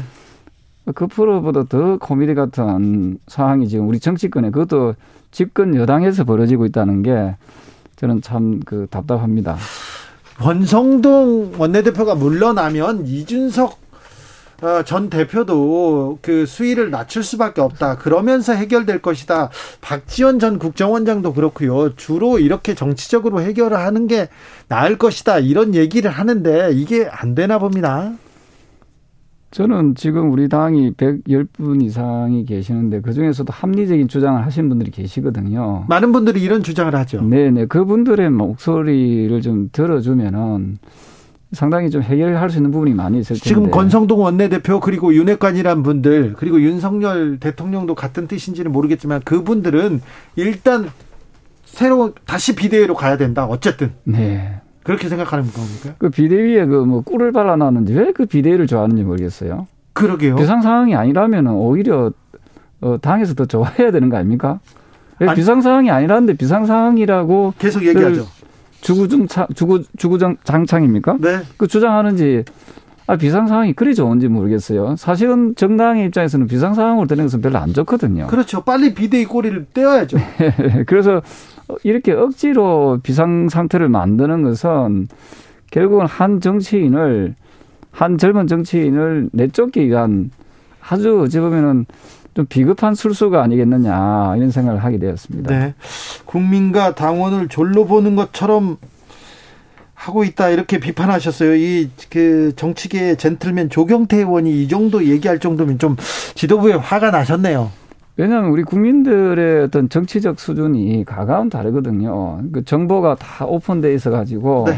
어쩌면은 국민들의 정치적 수준이 일반 국회의원보다도 정치인보다도 더 높을 수도 있거든요. 뭐 상황 판단하죠. 이해하고요. 네, 그래서 어, 이런 부분에 대해서 우리 국민의 힘이 조금 네. 더 말로만 국민을 위한다라고 하지 말고 네. 정말 그 국민들의 엄중함을 좀 잘 새겼으면 좋겠습니다. 자, 권성동 원내대표 일단 버틴다. 그리고 장재현 의원, 아, 일단 존중한다. 그리고 김기현 의원도 비슷한 얘기를 했어요. 그 윤핵관 주변에서 이렇게 얘기를 하는데 권성동 원내대표가 지금 끝까지 버티는 진짜 이유는 뭐라고 보십니까? 저도 그분한테 좀 묻고 싶어요. 왜 버티는지. 본인은 추석 전에 뭐 전후로 해서 거취를 결정하겠다는데 네. 어, 그러면 뭐 불과 한 일주일 정도밖에 안 남잖아요. 예. 일주일 후에 사퇴하나 지금 사퇴하나 그 크게 달라지는 게 있습니까? 근데 왜 일주일 있- 있어야 된다고 거예요? 본인이 어찌 보면 비상대책위원장도 선임하고 비상대책위원들을 이렇게 라인업을 하겠다는 그런 의도인지. 네. 근데 말입니다. 아까 말씀드렸던 대로 원인 제공자가 비상대책위원장을 선임한다는, 지명한다는 것은 저는 상식적으로 납득이 안 가거든요. 아, 네. 네, 그래서 그래서 어 그 원내대표 권성동 원내대표는 빨리 물러나고 네. 새 지도부가 어, 이 사건을 사태를 수습해야 된다고 보는 거죠. 권성동 원내대표나 또 당 내에서는 이런 생각합니다. 사태를 수습하고 물러나는 것이 맞지. 그냥 지금 나가면 책임 회피다 이렇게 얘기하는데. 어떻게 사고 친 사람 보고 네가 사고 쳤으니까 수- 수습하라고 할 수 있습니까? 그거는 객관적으로 그렇게 사고 사고를 어, 바래다 보고 또 수습할 수 있는 능력이 저는 없다고 보거든요. 대통령이 혹시 이 아까 말했듯이 윤석열 대통령과 권성동 원내대표의 문자가 이, 이 사건의 시작이라고 볼 수도 있는데 윤석열 대통령이 입장을 내거나 정리해야 된다고 생각하시는지요? 어, 저는 뭐 지금 정부도 막 어, 그렇고 그 앞에 정부도 그렇고 대통령들이 보면은 국민들께 어떤 행위에 대해서 잘못에 대해서 사과하는 걸 되게 두려워하거나 또 인색해 하더라고요. 저는 이런 부분은 좀 고쳐 나가야 된다 생각합니다. 어, 유감스러운 부분이 발생하게 되면은 네. 그때 그때 어, 아 잘못했습니다, 미안합니다 하고 이렇게 어, 국민적 그 사과 어, 또는 반성 이런 거는요 그 비단 윤석열 정부뿐만 아니라 향후의 정부 만약에 민주정부라면은 어, 국민과의 그런 것이 바로 진정한 저는 소통이라 생각을 하거든요. 네. 그래서 이런 부분에 대해서도 어뭐 이걸 가지고 너무 인색하게 하실 예. 필요는 없다 이런 생각을 합니다. 대통령이 어, 이, 이 전국 불안에 대해서 불안에 대해서 얘기를 할 필요가 있다 보시는군요. 근데 언제까지 국민의힘 이 정부 여당인데 정치력 부재 상황에 언제까지 있을 겁니까? 어떻게 해결은 해야 될 거 아닙니까?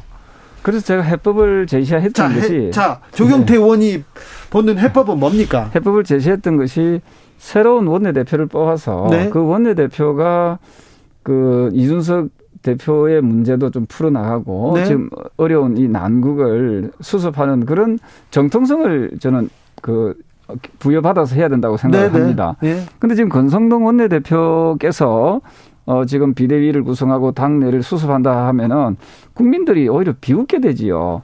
너는 자격이 없는 사람이 왜 나와서 자꾸만 너가 그 완장차고 수습한다고 하니라고 비웃을 수가 있단 말입니다. 이런 얘기도 있습니다. 권성동 원내대표는 뒤로 빠지고 주호영 전 비대위원장이 그 자리로 가서 권성동의 자리로 가서 그대로 하면 되지 않느냐 이런 얘기도 있는데요. 그래서 지금 우리 당이 지금 상당히 위기라고 하는 이유가 지금 더불어민주당을 보십시오. 가장 나이가 많은 분이 그 이재, 이재명 네. 당 대표지 않습니까? 네. 대부분이 다 50대입니다. 네. 40대, 50대. 네. 그렇다면 우리 당이 지금 상대적으로 되게 좀 올드하게 가지요. 그리고 그나물의 그밥 형식으로 가게 되면은 과연 20대, 30대 그리고 어 당의 변화를 바라고 혁신을 바라는 그런 국민들의 마음을 얻을 수가 있겠습니까? 예. 지금 그 우리 당이 뭔가 착각하고 있는 게 말입니다. 대통령 선거하고 지방 선거가 이기기 때문에 다 이긴 것처럼 이렇게 착각하고 있는데 말입니다. 실질적으로는 총선이 남아 있습니다. 네. 그 총선이 어찌 보면 우리 어이 선거에 선거에 있어서 이제 완결판이라고 할 수 있는데 네. 지금 이렇게 어 국민적 그 신뢰를 받지 못한 상황에서 선거를 치르게 되면은 지금의 여소야대가 그대로 이어질 수밖에 없지 않을까 그것을 저는 걱정하고 있는 겁니다. 그렇습니다. 근데 그런데요. 국, 지난 국민의힘 의총 다음 날 28일이었던가요? 윤석열 대통령과 권성동 원내대표가 따로 만남을 가졌다. 만찬이 있었다는 그런 보도가 나왔어요. 그러면 의총 전에 지금 그 대통령과 원내대표가 만나서 얘기를 하고 지금 이런 결론이 나왔다. 이렇게 볼 수도, 이렇게 해석할 수도 있는데요. 저는 그 보도를 좀 믿지는 않습니다. 아, 나는- 그래요? 예. 근데 만약에 그게 사실이라면 저는 잘못된 만남이죠. 그 우리 김근모의 잘못된 만남이라고 네. 들어보셨잖아요. 예. 그 아주 그건 잘못된 만남이고. 크게 잘못된 만남이네요. 네, 그렇다면. 예. 그래서 그런 부분에 대해서 만약에 이게 사실이라면은 네. 어, 당내의 그 민주주의는 네. 아주 그 훼손될 가능성이 매우 높다 이런 생각을 하지요. 네. 아무튼 정치가 안 보입니다. 정치력이 실종됐습니다. 이걸 어찌 풀어야 될지 행복 만들님 만들기님께서 조경태 의원 제대로 지적하십니다. 국민을 위한 국민의 힘이 되어가도록 적극 힘써주세요. 얘기합니다. 김종인 전 비대위원장이 빠른 시일 내에 전당대를 열어야 된다. 그래서 지도부를 다시 만들어내야 된다. 이렇게 그 조언하던데 이 부분은 어떻게 보시는지요? 어, 이 조기 전대를 열기 위해서는 하나의 변수가 있는 게 이준석 당대표의 예, 지금 경, 경찰, 경찰에서 수사 중이 있지 않습니까? 수사도 있고 가처분도 있고요. 그렇습니다. 그 가처분도 물론 있습니다만 수사 결과가 상당한 변수로 작용할 것 같습니다. 예. 아니, 수사에서 어, 그 행위에 대해서 유죄라든지 기소 의견이 나오게 되면은 어, 더 이상 그때부터는 당원권 정지가 되기 때문에 그죠? 네. 기소가 되면 당원권 정지가 되면은 더 이상 그 대표로서의 어떤 권한이 어, 가질 수가 없, 없지 않겠습니까? 네. 그렇다면은 아마 조기 전대로 이어져도 어, 뭐 무방하다 이렇게 보지만 만약에 그렇지 않고 무죄로 나가게 되게 되면은 어, 어, 이준석 대표의 그 대표직이 계속 유지되게 되고 그러다 네. 보면은 저는 조기 전대로 가기에는 상당히 어려워질 수 있다 이렇게 보고 있는 거죠. 네. 아무튼 오늘 의총에서 의총 결과가 권성동 원내대표 유지는 불가피하다. 네. 권성동 원내대표 자리 유지 그리고 권성동 원내대표만 새 대- 비대위원장을 추천하는 자격을 갖는다 이런 식으로 지금 결론이 난 겁니까? 그렇습니다. 그래서 참 허망하고 이해가 되지 않는 그 비상식적인 결론이 났습니다. 그래서 더 이상 지금 현재로 봤을 때는 국민의 힘이 예. 어, 국민들께 공정과 상식을 말할 자격이 있겠느냐. 저는 단호히 말씀드리지만 자격이 없다. 이렇게 말씀드리고 싶습니다. 오늘 회의를 왜 하셨대요? 저도 왜 했는지 모르겠습니다. 오늘 아니, 지난주 토요일 날 회의한 거나 지금 회의한 거 똑같다라면은 네. 물론 약간의 당연 당규 손질을 하는 그 정도 수준이라면은 굳이 의청을 할 이유가 없지 않았을까 이런 생각을 합니다. 이러다 이번 새 대표를 뽑을 수나 있을지 비대위원장으로 갈 수는 있을지 국민의힘은 어디로 갈지 어떻게 바뀔지 저희가 좀 아, 국민 입장에선 좀 답답하고요. 걱정됩니다. 걱정이 돼요. 그렇습니다. 그 저는 아, 겨우 이제 우리가 0.74% 차이로 대통령 선거에서 승리하고 예. 그리고 국민들께서 잘하라고 지방 정권, 지방 선거에서 승리로 어, 이끌어 줬는데 어, 지금 현재 보이는 모습은 국민들은 온데 간데 없고 어, 자신들의 어떤 그 사익만을 내, 뭐, 내쫓는 어, 그런 어찌 보면은 상당히 좀 참담한 그런 정당으로 네. 어, 저는 되돌아가고 있지 않는가 이런 생각을 하고, 하고 있습니다. 조경태 의원은 그렇다고 해서 이준석 대표한테 썩 허위, 호의적이지는 않습니다. 이준석 전 대표가 개고기 발언, 뭐 신군부 발언할 때는 또 신랄하게 비판하고 당한테 이러면 안 된다는 얘기 계속 하셨잖아요. 저는 이준석 대표 개인을 뭐, 그 호의적으로 제가 봐- 보는 건 아니고요. 네. 잘못된 부분은 잘못됐다 지적해야 되지만, 네. 그렇다 해가지고 완전 싹을 자르고 내쫓는 행식은 이거는 그야말로 토사구팽이거든요. 네. 이런 행위들이 과연 이런 뺄셈의 정치를 해가지고 또 청년들을 한참 그 선거 때 활용하고 이용해 먹다가 네. 또, 어, 또 필요 없으면 자- 자신들의 말을 안 듣는다는 이유로 내쫓듯이 하는 것은 이거는 너무도 가혹하고 저는 어 저는 그 정치적으로 해서는 안 되는 행위다 이렇게 보고 있는 거죠. 이준석 전 대표 일단 비 가처분 시청으로 시청 시청을 했습니다. 또 했어요. 그리고 조호영 전 비대위원장도 맞불로 가처분 시청을 했어요. 정치에서 정치력이라는 얘기 하잖아요. 정치로 풀어야 되는데 자꾸 법적으로 이렇게 간다. 이런 지적 계속되는데 이 비판은 받아야 될 것 같습니다. 저는 그 이준석 대표의 그 항변 예. 또는 방어권은 저는 존중해야 된다 생각합니다. 예. 왜냐하면 본인이 지금 날아가게 생겼잖아요. 네네. 대표직에서. 네. 그래서 본인은 억울하다고 법적으로 개인이 이건 예. 개인이 하는 거잖아요. 네. 개인이 그런 행위를 하는 것에 대해서는 저는 그 어느 정도 정치적 행위라고 저는 보고 있고요. 네. 나머지 우리 정당에서 그것을 계속해서 고집하고 어, 법원에서 판결이 났음에도 불구하고 어, 어, 이의 신청하고 하는 모습은 어, 저는 이 참 집권 여당으로서 상당히 부끄러운 모습이고요. 네. 뭐 이렇게 해가지고 과연 우리가 법, 법치주의 또는 법을 우리가 존중한다라고 이야기할 수 있겠습니까? 예, 이런 부분에 대해서 저는 상당히 우리 당이 좀 반성해야 될 부분이 많이 있다고 생각합니다. 국민의힘의 이 분란은 내용은 언제쯤 이렇게 좀 사그라들까요? 저기 그러면 추석 때는 비대위원장이 꾸려지고 그렇게 됩니까? 어, 비대위가 꾸려지더라도 그 갈등의 불씨는 계속해서 이어진다고 밖에 볼 수 없습니다. 왜냐하면은 새로 비대위원장이 정해져도 또 이준석 대표는 또 같이 같이 행정할 거거든요. 예. 그래서 이게 우리가 옛날 초등학교 다닐 때 왜 그 음악 시간에 도돌이표라고 들어보셨습니까? 예, 예. 계속 이 반복되는 그렇죠. 저는 이게 과연 집권 여당으로서 책임 정당으로 이야기할 수 있겠느냐는 거지요. 지금 국민들께서는 고유가에 고환율에 고물가에 얼마나 고통스럽습니까? 네, 고통스럽죠. 국민의힘은 선거 운동 때 뭐랬습니까? 선거할 때 우리 국민들의 힘이 돼 주겠습니다라고 해- 했거든요. 네. 근데 지금 하는 행위들은 전혀 민생은 온데간데 없고 예. 오로지 자신들의 권력 다툼 그리고 사익만을 앞세우는 그런 정당의 그 이미지로 가는 것은 저는 매우 좋지 않다 이렇게 보고 있습니다. 422님께서 정부에서 국민을 걱정해야 하는데 국민이 정부를 걱정하고 있습니다. 국민이 정치인들이 정치를 해주기를 지금 바라고 있습니다. 네, 안타까운 현실이 이어지고 있는데요. 말씀 잘 들었습니다. 네, 고맙습니다. 국민의힘 조경태 의원이었습니다. 정치 피로, 사건 사고로 인한 피로, 고달픈 일상에서 오는 피로. 오늘 시사하셨습니까? 경험해 보세요. 들은 날과 안 들은 날의 차이. 여러분의 피로를 날려줄 저녁 한 끼 시사. 추진우 라이브.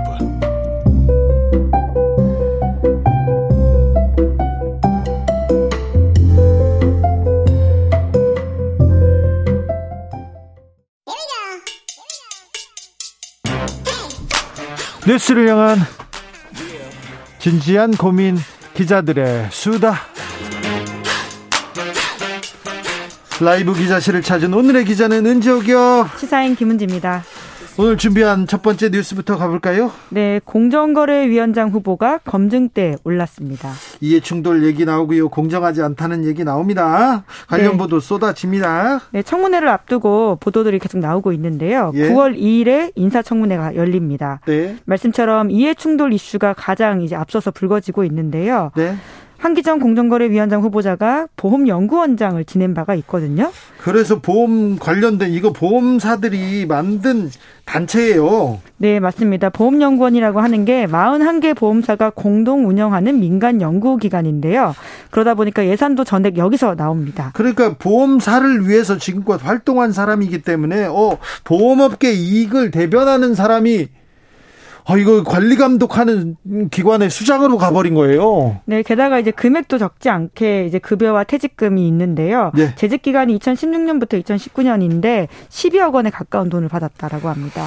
이해 충돌 관련돼서 이게 해명했습니까? 네, 이게 이제 SBS가 관련 보도를 해서 이에 대해서는 이제 앞으로 공정거래위원장이 되면 보험과 관련한 사안은 전부 회피하고 재척하겠다라고 밝히긴 했는데요. 보험과 관련된 사안을 회- 회피한다고 했는데 보험사와 관련된 사안이 지금 이거는 사실은 공정거래위는 재벌 검찰 같은 데입니다. 재벌들이나 힘 있는 데에서 이렇게 공정하게 이렇게 어 이렇게 거래나 이렇게 경제 활동이 되고 있는지 이걸 보는 건데 재벌사가 이걸 다 가지고 있지 않습니까? 보험사를. 네, 삼성 같은 회사들이 좀 대표적이기도 그렇죠. 하고요. 은행권도 가지고 있고. 네, 보험회사가 또 보험회사로만 머물지 않고 특히나 대기업 같은 경우에는 계열사로서 역할을 하는 것들이 꽤 있기 때문에 네. 여러 가지 지점에서 좀 봐야 될 것들이 있긴 합니다. 이분은 근데 병역 관련해서도 엄청난 또 특혜를 받았어요. 네, 이제 본인은 뭐 관련해서는 이제 휴직을 하고 어, 군대를 갔다 왔다라고 이야기하고 있긴 한데요. 네. 나왔던 보도들을 종합해 보면 1990년대 석사 장교를 지냈습니다. 네. 이때 이제 군 복무를 했던 시기와 삼성생명에 재직했던 시점이 겹치기 때문에 네. 군 복무를 제대로 안 한 게 아니냐, 그러니까 이런 의혹들이 있었는데요. 좀 말이 안 되잖아요. 예, 이제 본인은 이제 휴직을 하고 군대를 갔다 왔기 때문에 제대로 이해, 이행을 했다라고 밝히고는 있는데요. 이 제도 자체가 이제 과거에 특혜적인 부분들이 있다 보니까 1982년에 만들어지고 6개월 동안 간단한 군사훈련만 받고 소위 계급으로 임관하는 동시에 전역하는 상황이어서 6개월 군사훈련을 이렇게 받으면요. 임관이 아니라 바로 제대를 시켜줘요. 네, 이제 그때 그래서 특혜 논란이 있었습니다. 네. 당시에 전두환 노태우 전 대통령의 아들들이 혜택을 받기 때문에 네. 특정 혜택을 위해서 만들어진 제도 아니냐 이런 비판들과 의혹이 있었고요. 예. 이후에는 결국 없어졌습니다. 전두환- 1991년에요. 전두환 노태우 아들 다 전역했으니까 없어졌죠.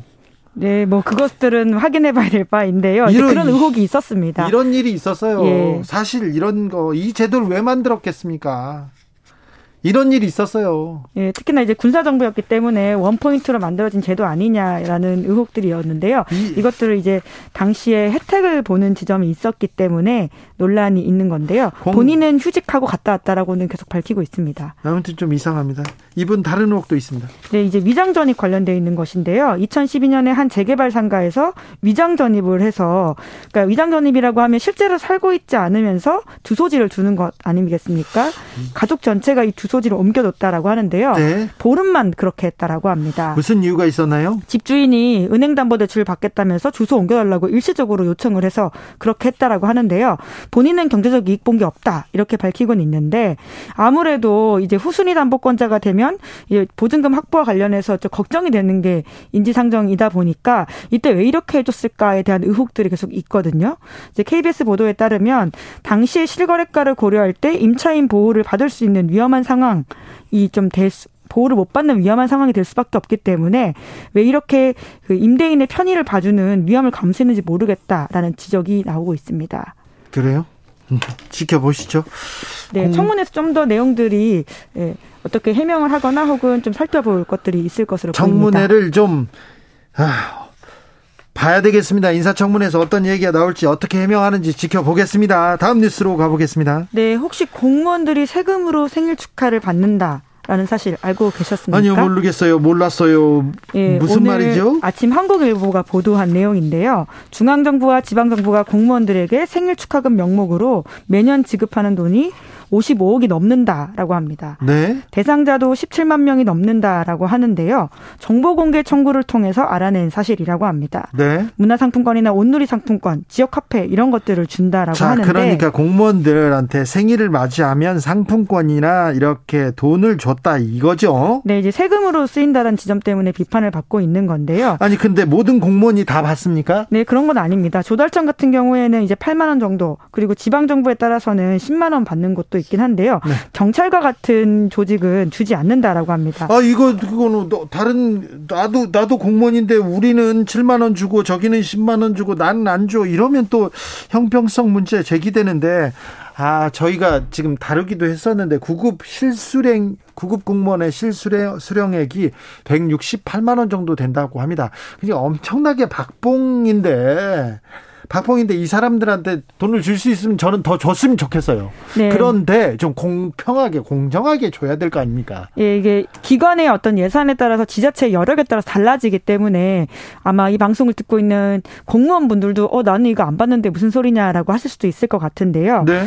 예, 실제로적으로 이제 정부에서는 이제 박봉인 7급에서 9급 공무원들의 임금 수준과 민간기업 복지 수준 고려하면 이게 과도하지 않다 이렇게 이야기를 하고 있다고는 하는데요. 네. 오히려 이게 박봉인 낮은 직급의 그런 공무원들에게 막 몰아주던가 이런 것들도 좀 고민해 볼 필요가 있지 않을까라는 생각도 듭니다. 그렇죠. 그럼 몇 네. 급 이하한테는 생일날 이렇게 얼마씩 주자, 뭐 상품권 주자 이렇게 좀.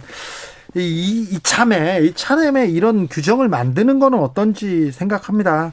아, 지금 9급, 8급, 7급 1.7% 인상됐으니까 사실상 임금, 저 물가 인상률 고려하면 삭감입니다. 이분들한테 더 큰 고통 분담 얘기하면 안 되는데 아무튼 지방 정부든 국 중앙 정부든 모든 공무원이 같은 혜택을 받도록 이런- 이런 제도는 조금 정비할 필요가 있는 것 같습니다. 네, 게다가 이제 특정 지자체 같은 경우에는 6급과 5급을 나눠 가지고는 이상과 이하는 좀 금액 차이를 준다고 하더라고요. 이제 그런 것만 보더라도 좀 더 정비가 필요하지 않을까 싶습니다. 이하한테 더 많이 줘야 되는데 그렇죠. 이제 거꾸로입니다. 거꾸로죠. 예, 예. 그렇겠죠. 예.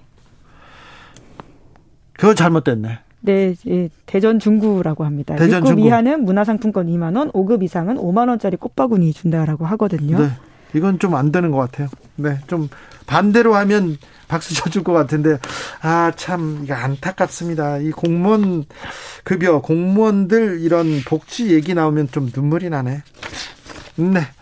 다음 뉴스 만나볼까요? 네, 파키스탄에서 홍수가 일어나서 1000명 이상이 숨졌습니다.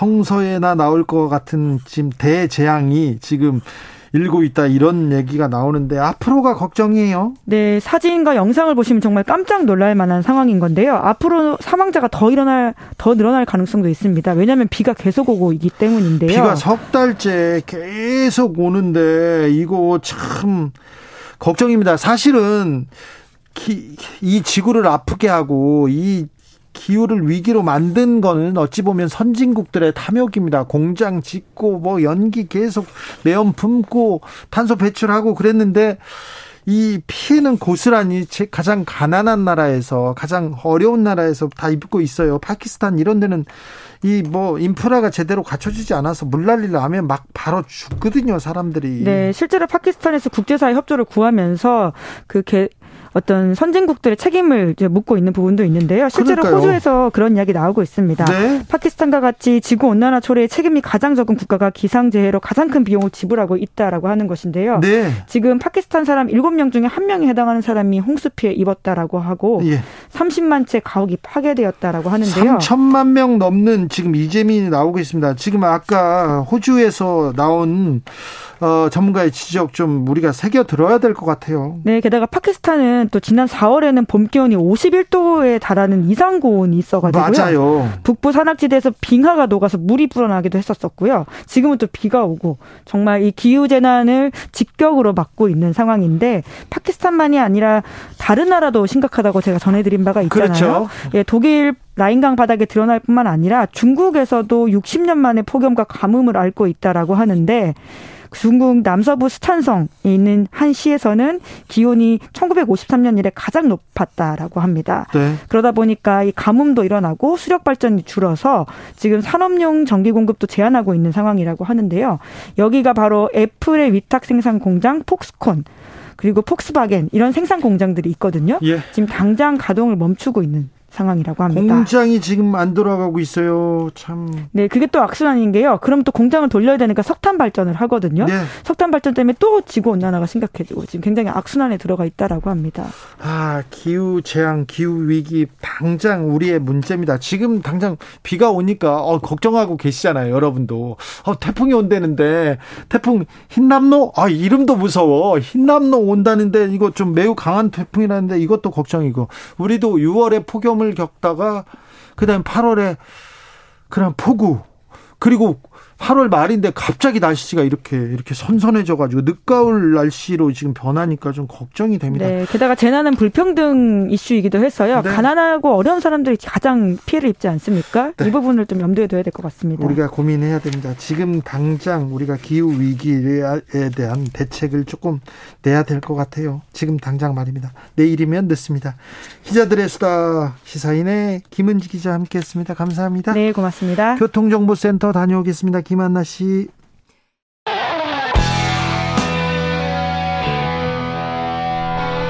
스치기만 해도 똑똑해진다. 드라이브 스루 시사 주진우 라이브.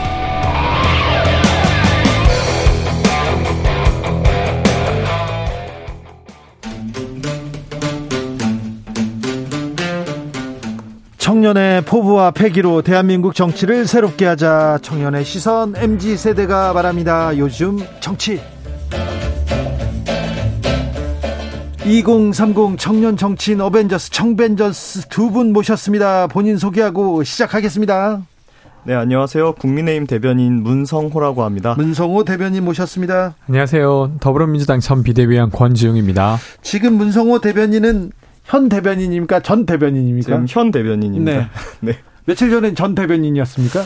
이제 그 당시에 이제 비상대책위원회가 이제 구성이 되었을 때 네. 어, 주호영 비대위원장님께서 나곡대 출신 대변인단은 유임을 하는 것으로 결정하셨기 때문에 그래서 예, 저희는 쭉 계속 하고 예, 있군요. 현역이었던 것으로. 네.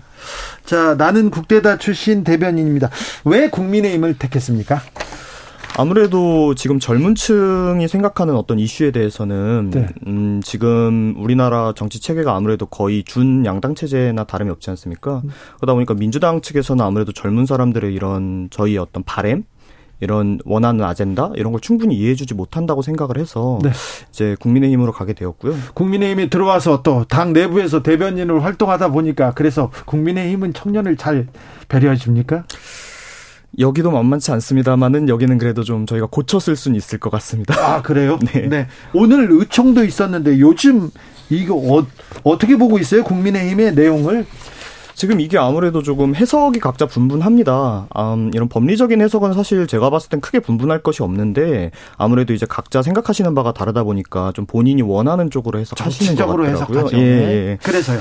그러다 보니까 지금 어떤 이 비대위원장만 중지가 된 상태로 봐야 한다. 그러니까 나머지 뭐 비대위원들은 아직 역할을 할 수 있다. 이렇게 주장하시는 분들도 계시고 이것이 이제 이준석 대표의 어떤 피해를 보전하기 위해서 나온 결정문이기 때문에 이 대표가 이제 해임 당하거나 탄핵을 당한 것이 아니라 비대위가 출범하면서 자연스럽게 대표직을 상실한 것이잖아요.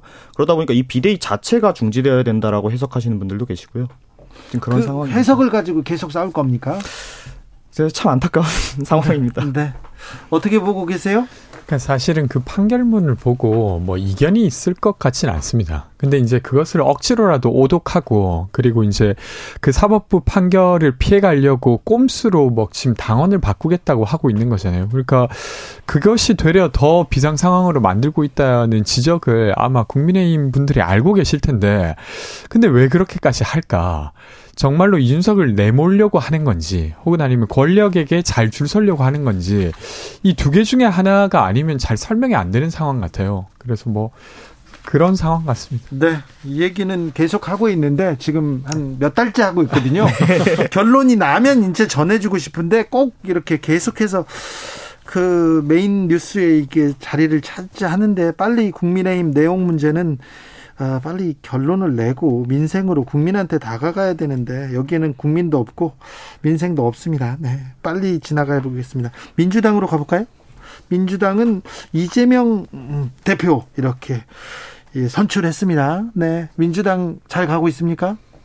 물론 이제 전당대회가 아주 흥행하지는 않았습니다. 흥행이라고 하면 막 국민들이 누가 당대표가 될 건지 되게 궁금해하고 막 이렇게 지켜보는 상황인데 그렇진 않았죠. 이재명 의원이 워낙 이제 압도적인 상태였기 때문에.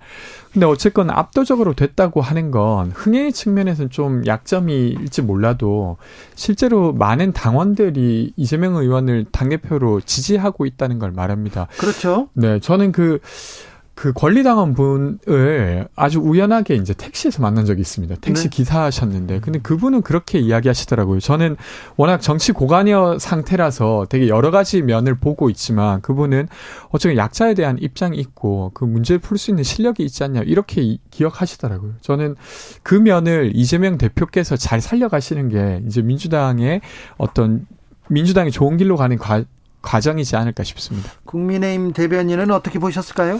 이제 흥행을 하지 못한 것이 뭐 이재명 후보께서 이제 대표께서 뭐 압도적인 것도 있었겠지만 아무래도 제가 생각했을 땐 국민들이 이제 민주당에 기대하는 마음이 조금 적어진 것이 아닌가 싶습니다. 지금 이제 두 번의 선거를 패배했음에도 여전히 그 선거를 이- 이끌었던 이재명 대표가 이제 압도적인 지지로 당선이 됐다는 것은 민주당의 어떤 내부 개혁이나 이런 동력이 지금 충분하지 않다는 얘기거든요. 이제 국민 여러분들께서는 아무래도 그런 걸 지켜보시고 아 역시 좀 변하지 않겠구나 이렇게 생각해서 조금 관심이 떨어진 게 아닌가 싶습니다. 그러니까 저는 그 지점도 좀 일견 타당하다고 보는데, 그러니까 누군가가 압도적이었다는 건 그에 대항할 만한 대항마가 사실은 없었다는 것과 같아요. 네. 그러니까 물론 직전에 대선 후보셨기 때문에 그분의 인지도를 넘어서는 사람이 존재하긴 매우 어렵지만, 근데 그럼에도 불구하고 민주당 내 제2의 대선 후보, 제3의 대선 후보가 있었다면 이번 전당대회가 좀 다르지 않았을까 싶어요. 네. 그게 이제 여전히 민주당의 과제로 남아 있음을 확인한 전당대회이기도 한 것 같습니다. 네, 저 이재명 대표에 대한 대표에 대한 관심, 음, 관심이 떨어졌다. 뭐 그렇게 볼 수도 있는데 윤석열 대통령이나 국민의힘에 대한 관심도 많이 떨어진 것 같아요. 저희는 오히려 관심은 굉장히 많이 받고 있죠 지금. 그럼 비난. 네. 하지만 이제 저희는 거꾸로 이러한 내용이 네. 이제 개혁을 하기 위해 꼭 필요한 이제 지불해야 할 코스트라고 생각을 하기 때문에 아예 그런 것도 없는 민주당보다는 그래도 저희가 앞으로 좀 미래가 밝지 않나. 아니, 근데 이렇지 않습니까? 뭘 개혁하려고 하다가 내부 분란이 났으면 지금 대변인께서 말씀하신 게 맞아요.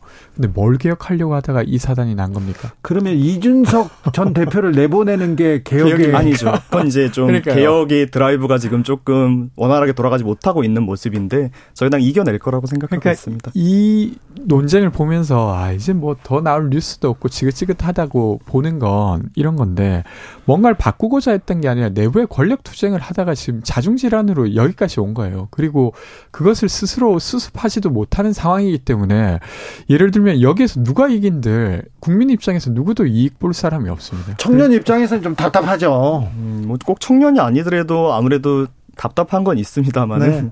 그래도 어떠한 고통도 없이 개혁을 이뤄낼 수는 없는 것이니까요.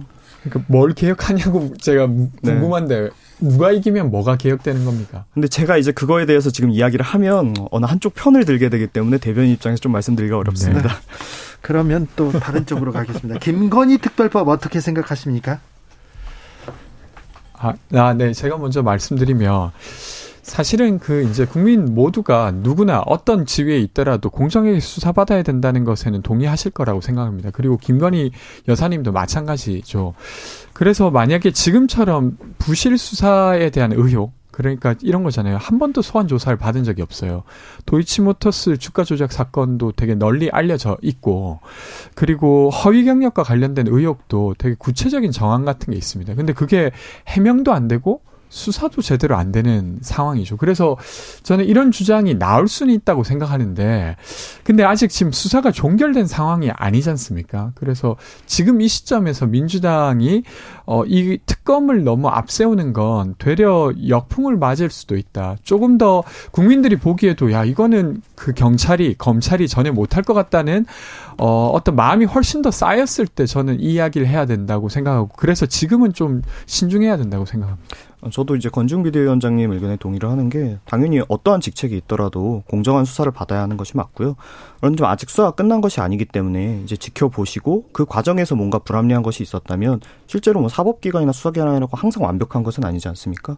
이런 부분에 대해서 제대로 된 문제 제기와 함께 특검법이 나온다면 어느 정도 그거에 대해서 이 논의를 해볼 수 있겠지만 뭐 지금 아직 결론이 나오지 않은 상태에서 네. 특검법을 추진하는 것은 조금 섣부르지 않나. 김혜경 씨에 대한 그 수사는 이루어지고 있지 않습니까? 그리고 또 이재명 대표에 대한 수사도 이루어지고 있는데 이 부분은 어떻게 보시는지요? 이것도 아까 말씀드린 바와 같이 어떤 네. 직책에 있더라도 공정한 수사를 받아야 하는 것이고요. 잘못한 것이 있으면 처벌 받아야죠. 알겠습니다. 너무 모범답안을 얘기하니까 또 질문 하나 더 할게요.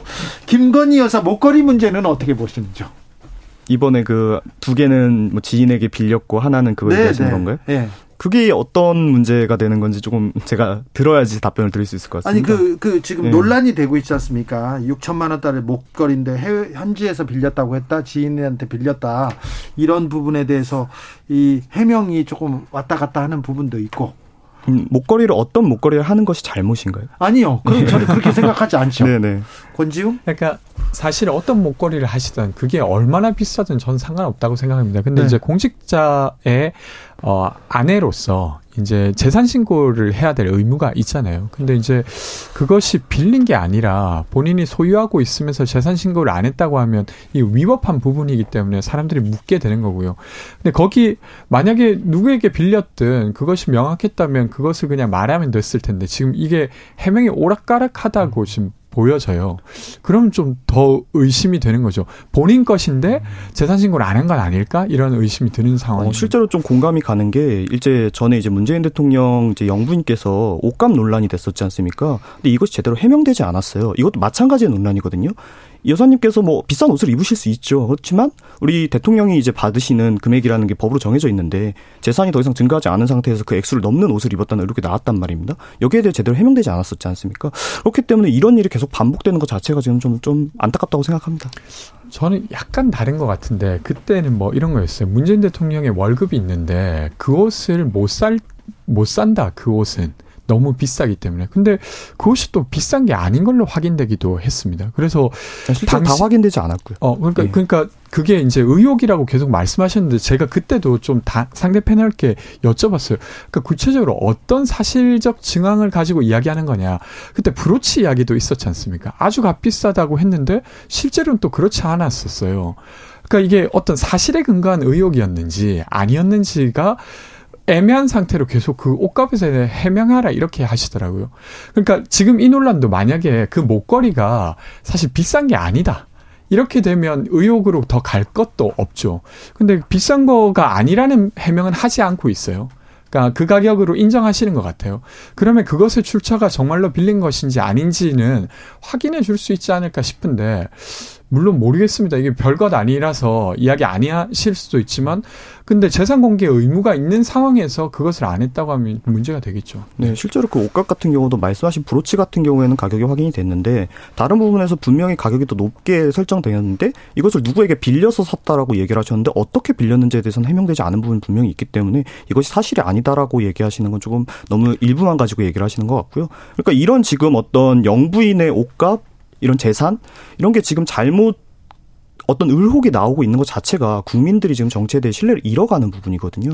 그러니까 이게 전때 제대로 해결되지 않다 보니까 이번에도 저희가 어떤 목소리를 내기가 좀 힘든 부분이 있지 않나. 그러니까 그거랑 무슨 상관입니까? 윤석열 대통령께서도 전 정부 탓 그만하자. 야당 탓 그만하자고 했는데 지금 이게 현재적 문제지 않습니까?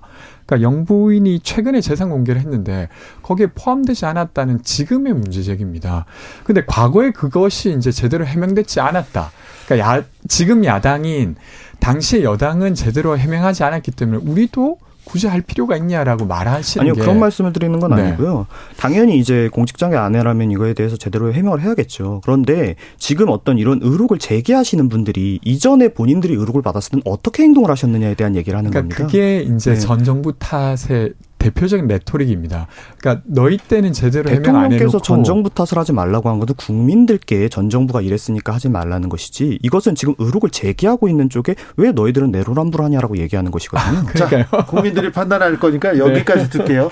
자, 어, 인사에 대해서 좀 문제가 있는 것 같다. 이렇게 국민들이 생각합니다. 어, 대통령실도 그렇고요. 내각도 그렇고. 왜 이런 사람들을 이렇게 임명했을까? 그래서 지금 지지율이 조금 지지부진한 것도 사실이잖아요. 조금 바꿨으면 좋겠는데 어떻게 바꿨으면 좋겠습니까? 아무래도 지금까지 인사가 좀 국민분들을 만족시키지 못한 것은 사실이고요. 그렇죠. 저 조금 있죠. 또한 좀 이렇게 우려가 되는 분들이 실제 이제 임명되셨던 경우가 있었어서 네. 이거에 대해서는 저희가 이제 좀 빠르게 문제 인식을 하고 바꿔 나가야 된다고 생각을 하고요.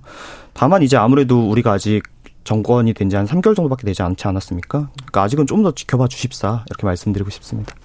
근데 뭐 이런 거지 않습니까? 지금 대통령실 쇄신 되게 대폭한다라고 하는데 그러니까 저는 이게 엉터리 쇄신처럼 보이긴 해요. 왜 그러냐면 문제로 제기된 사람들이 있습니다. 총무비서관 성비 관련한 감사를 받았던 사람이에요.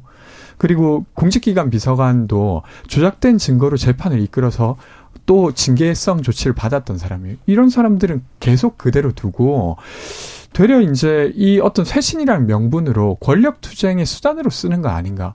어떤, 어떤 측면입니까? 윤핵관 추천이라고 하는 사람들을 되게 검증하고 있다는 보도가 나오고 있습니다.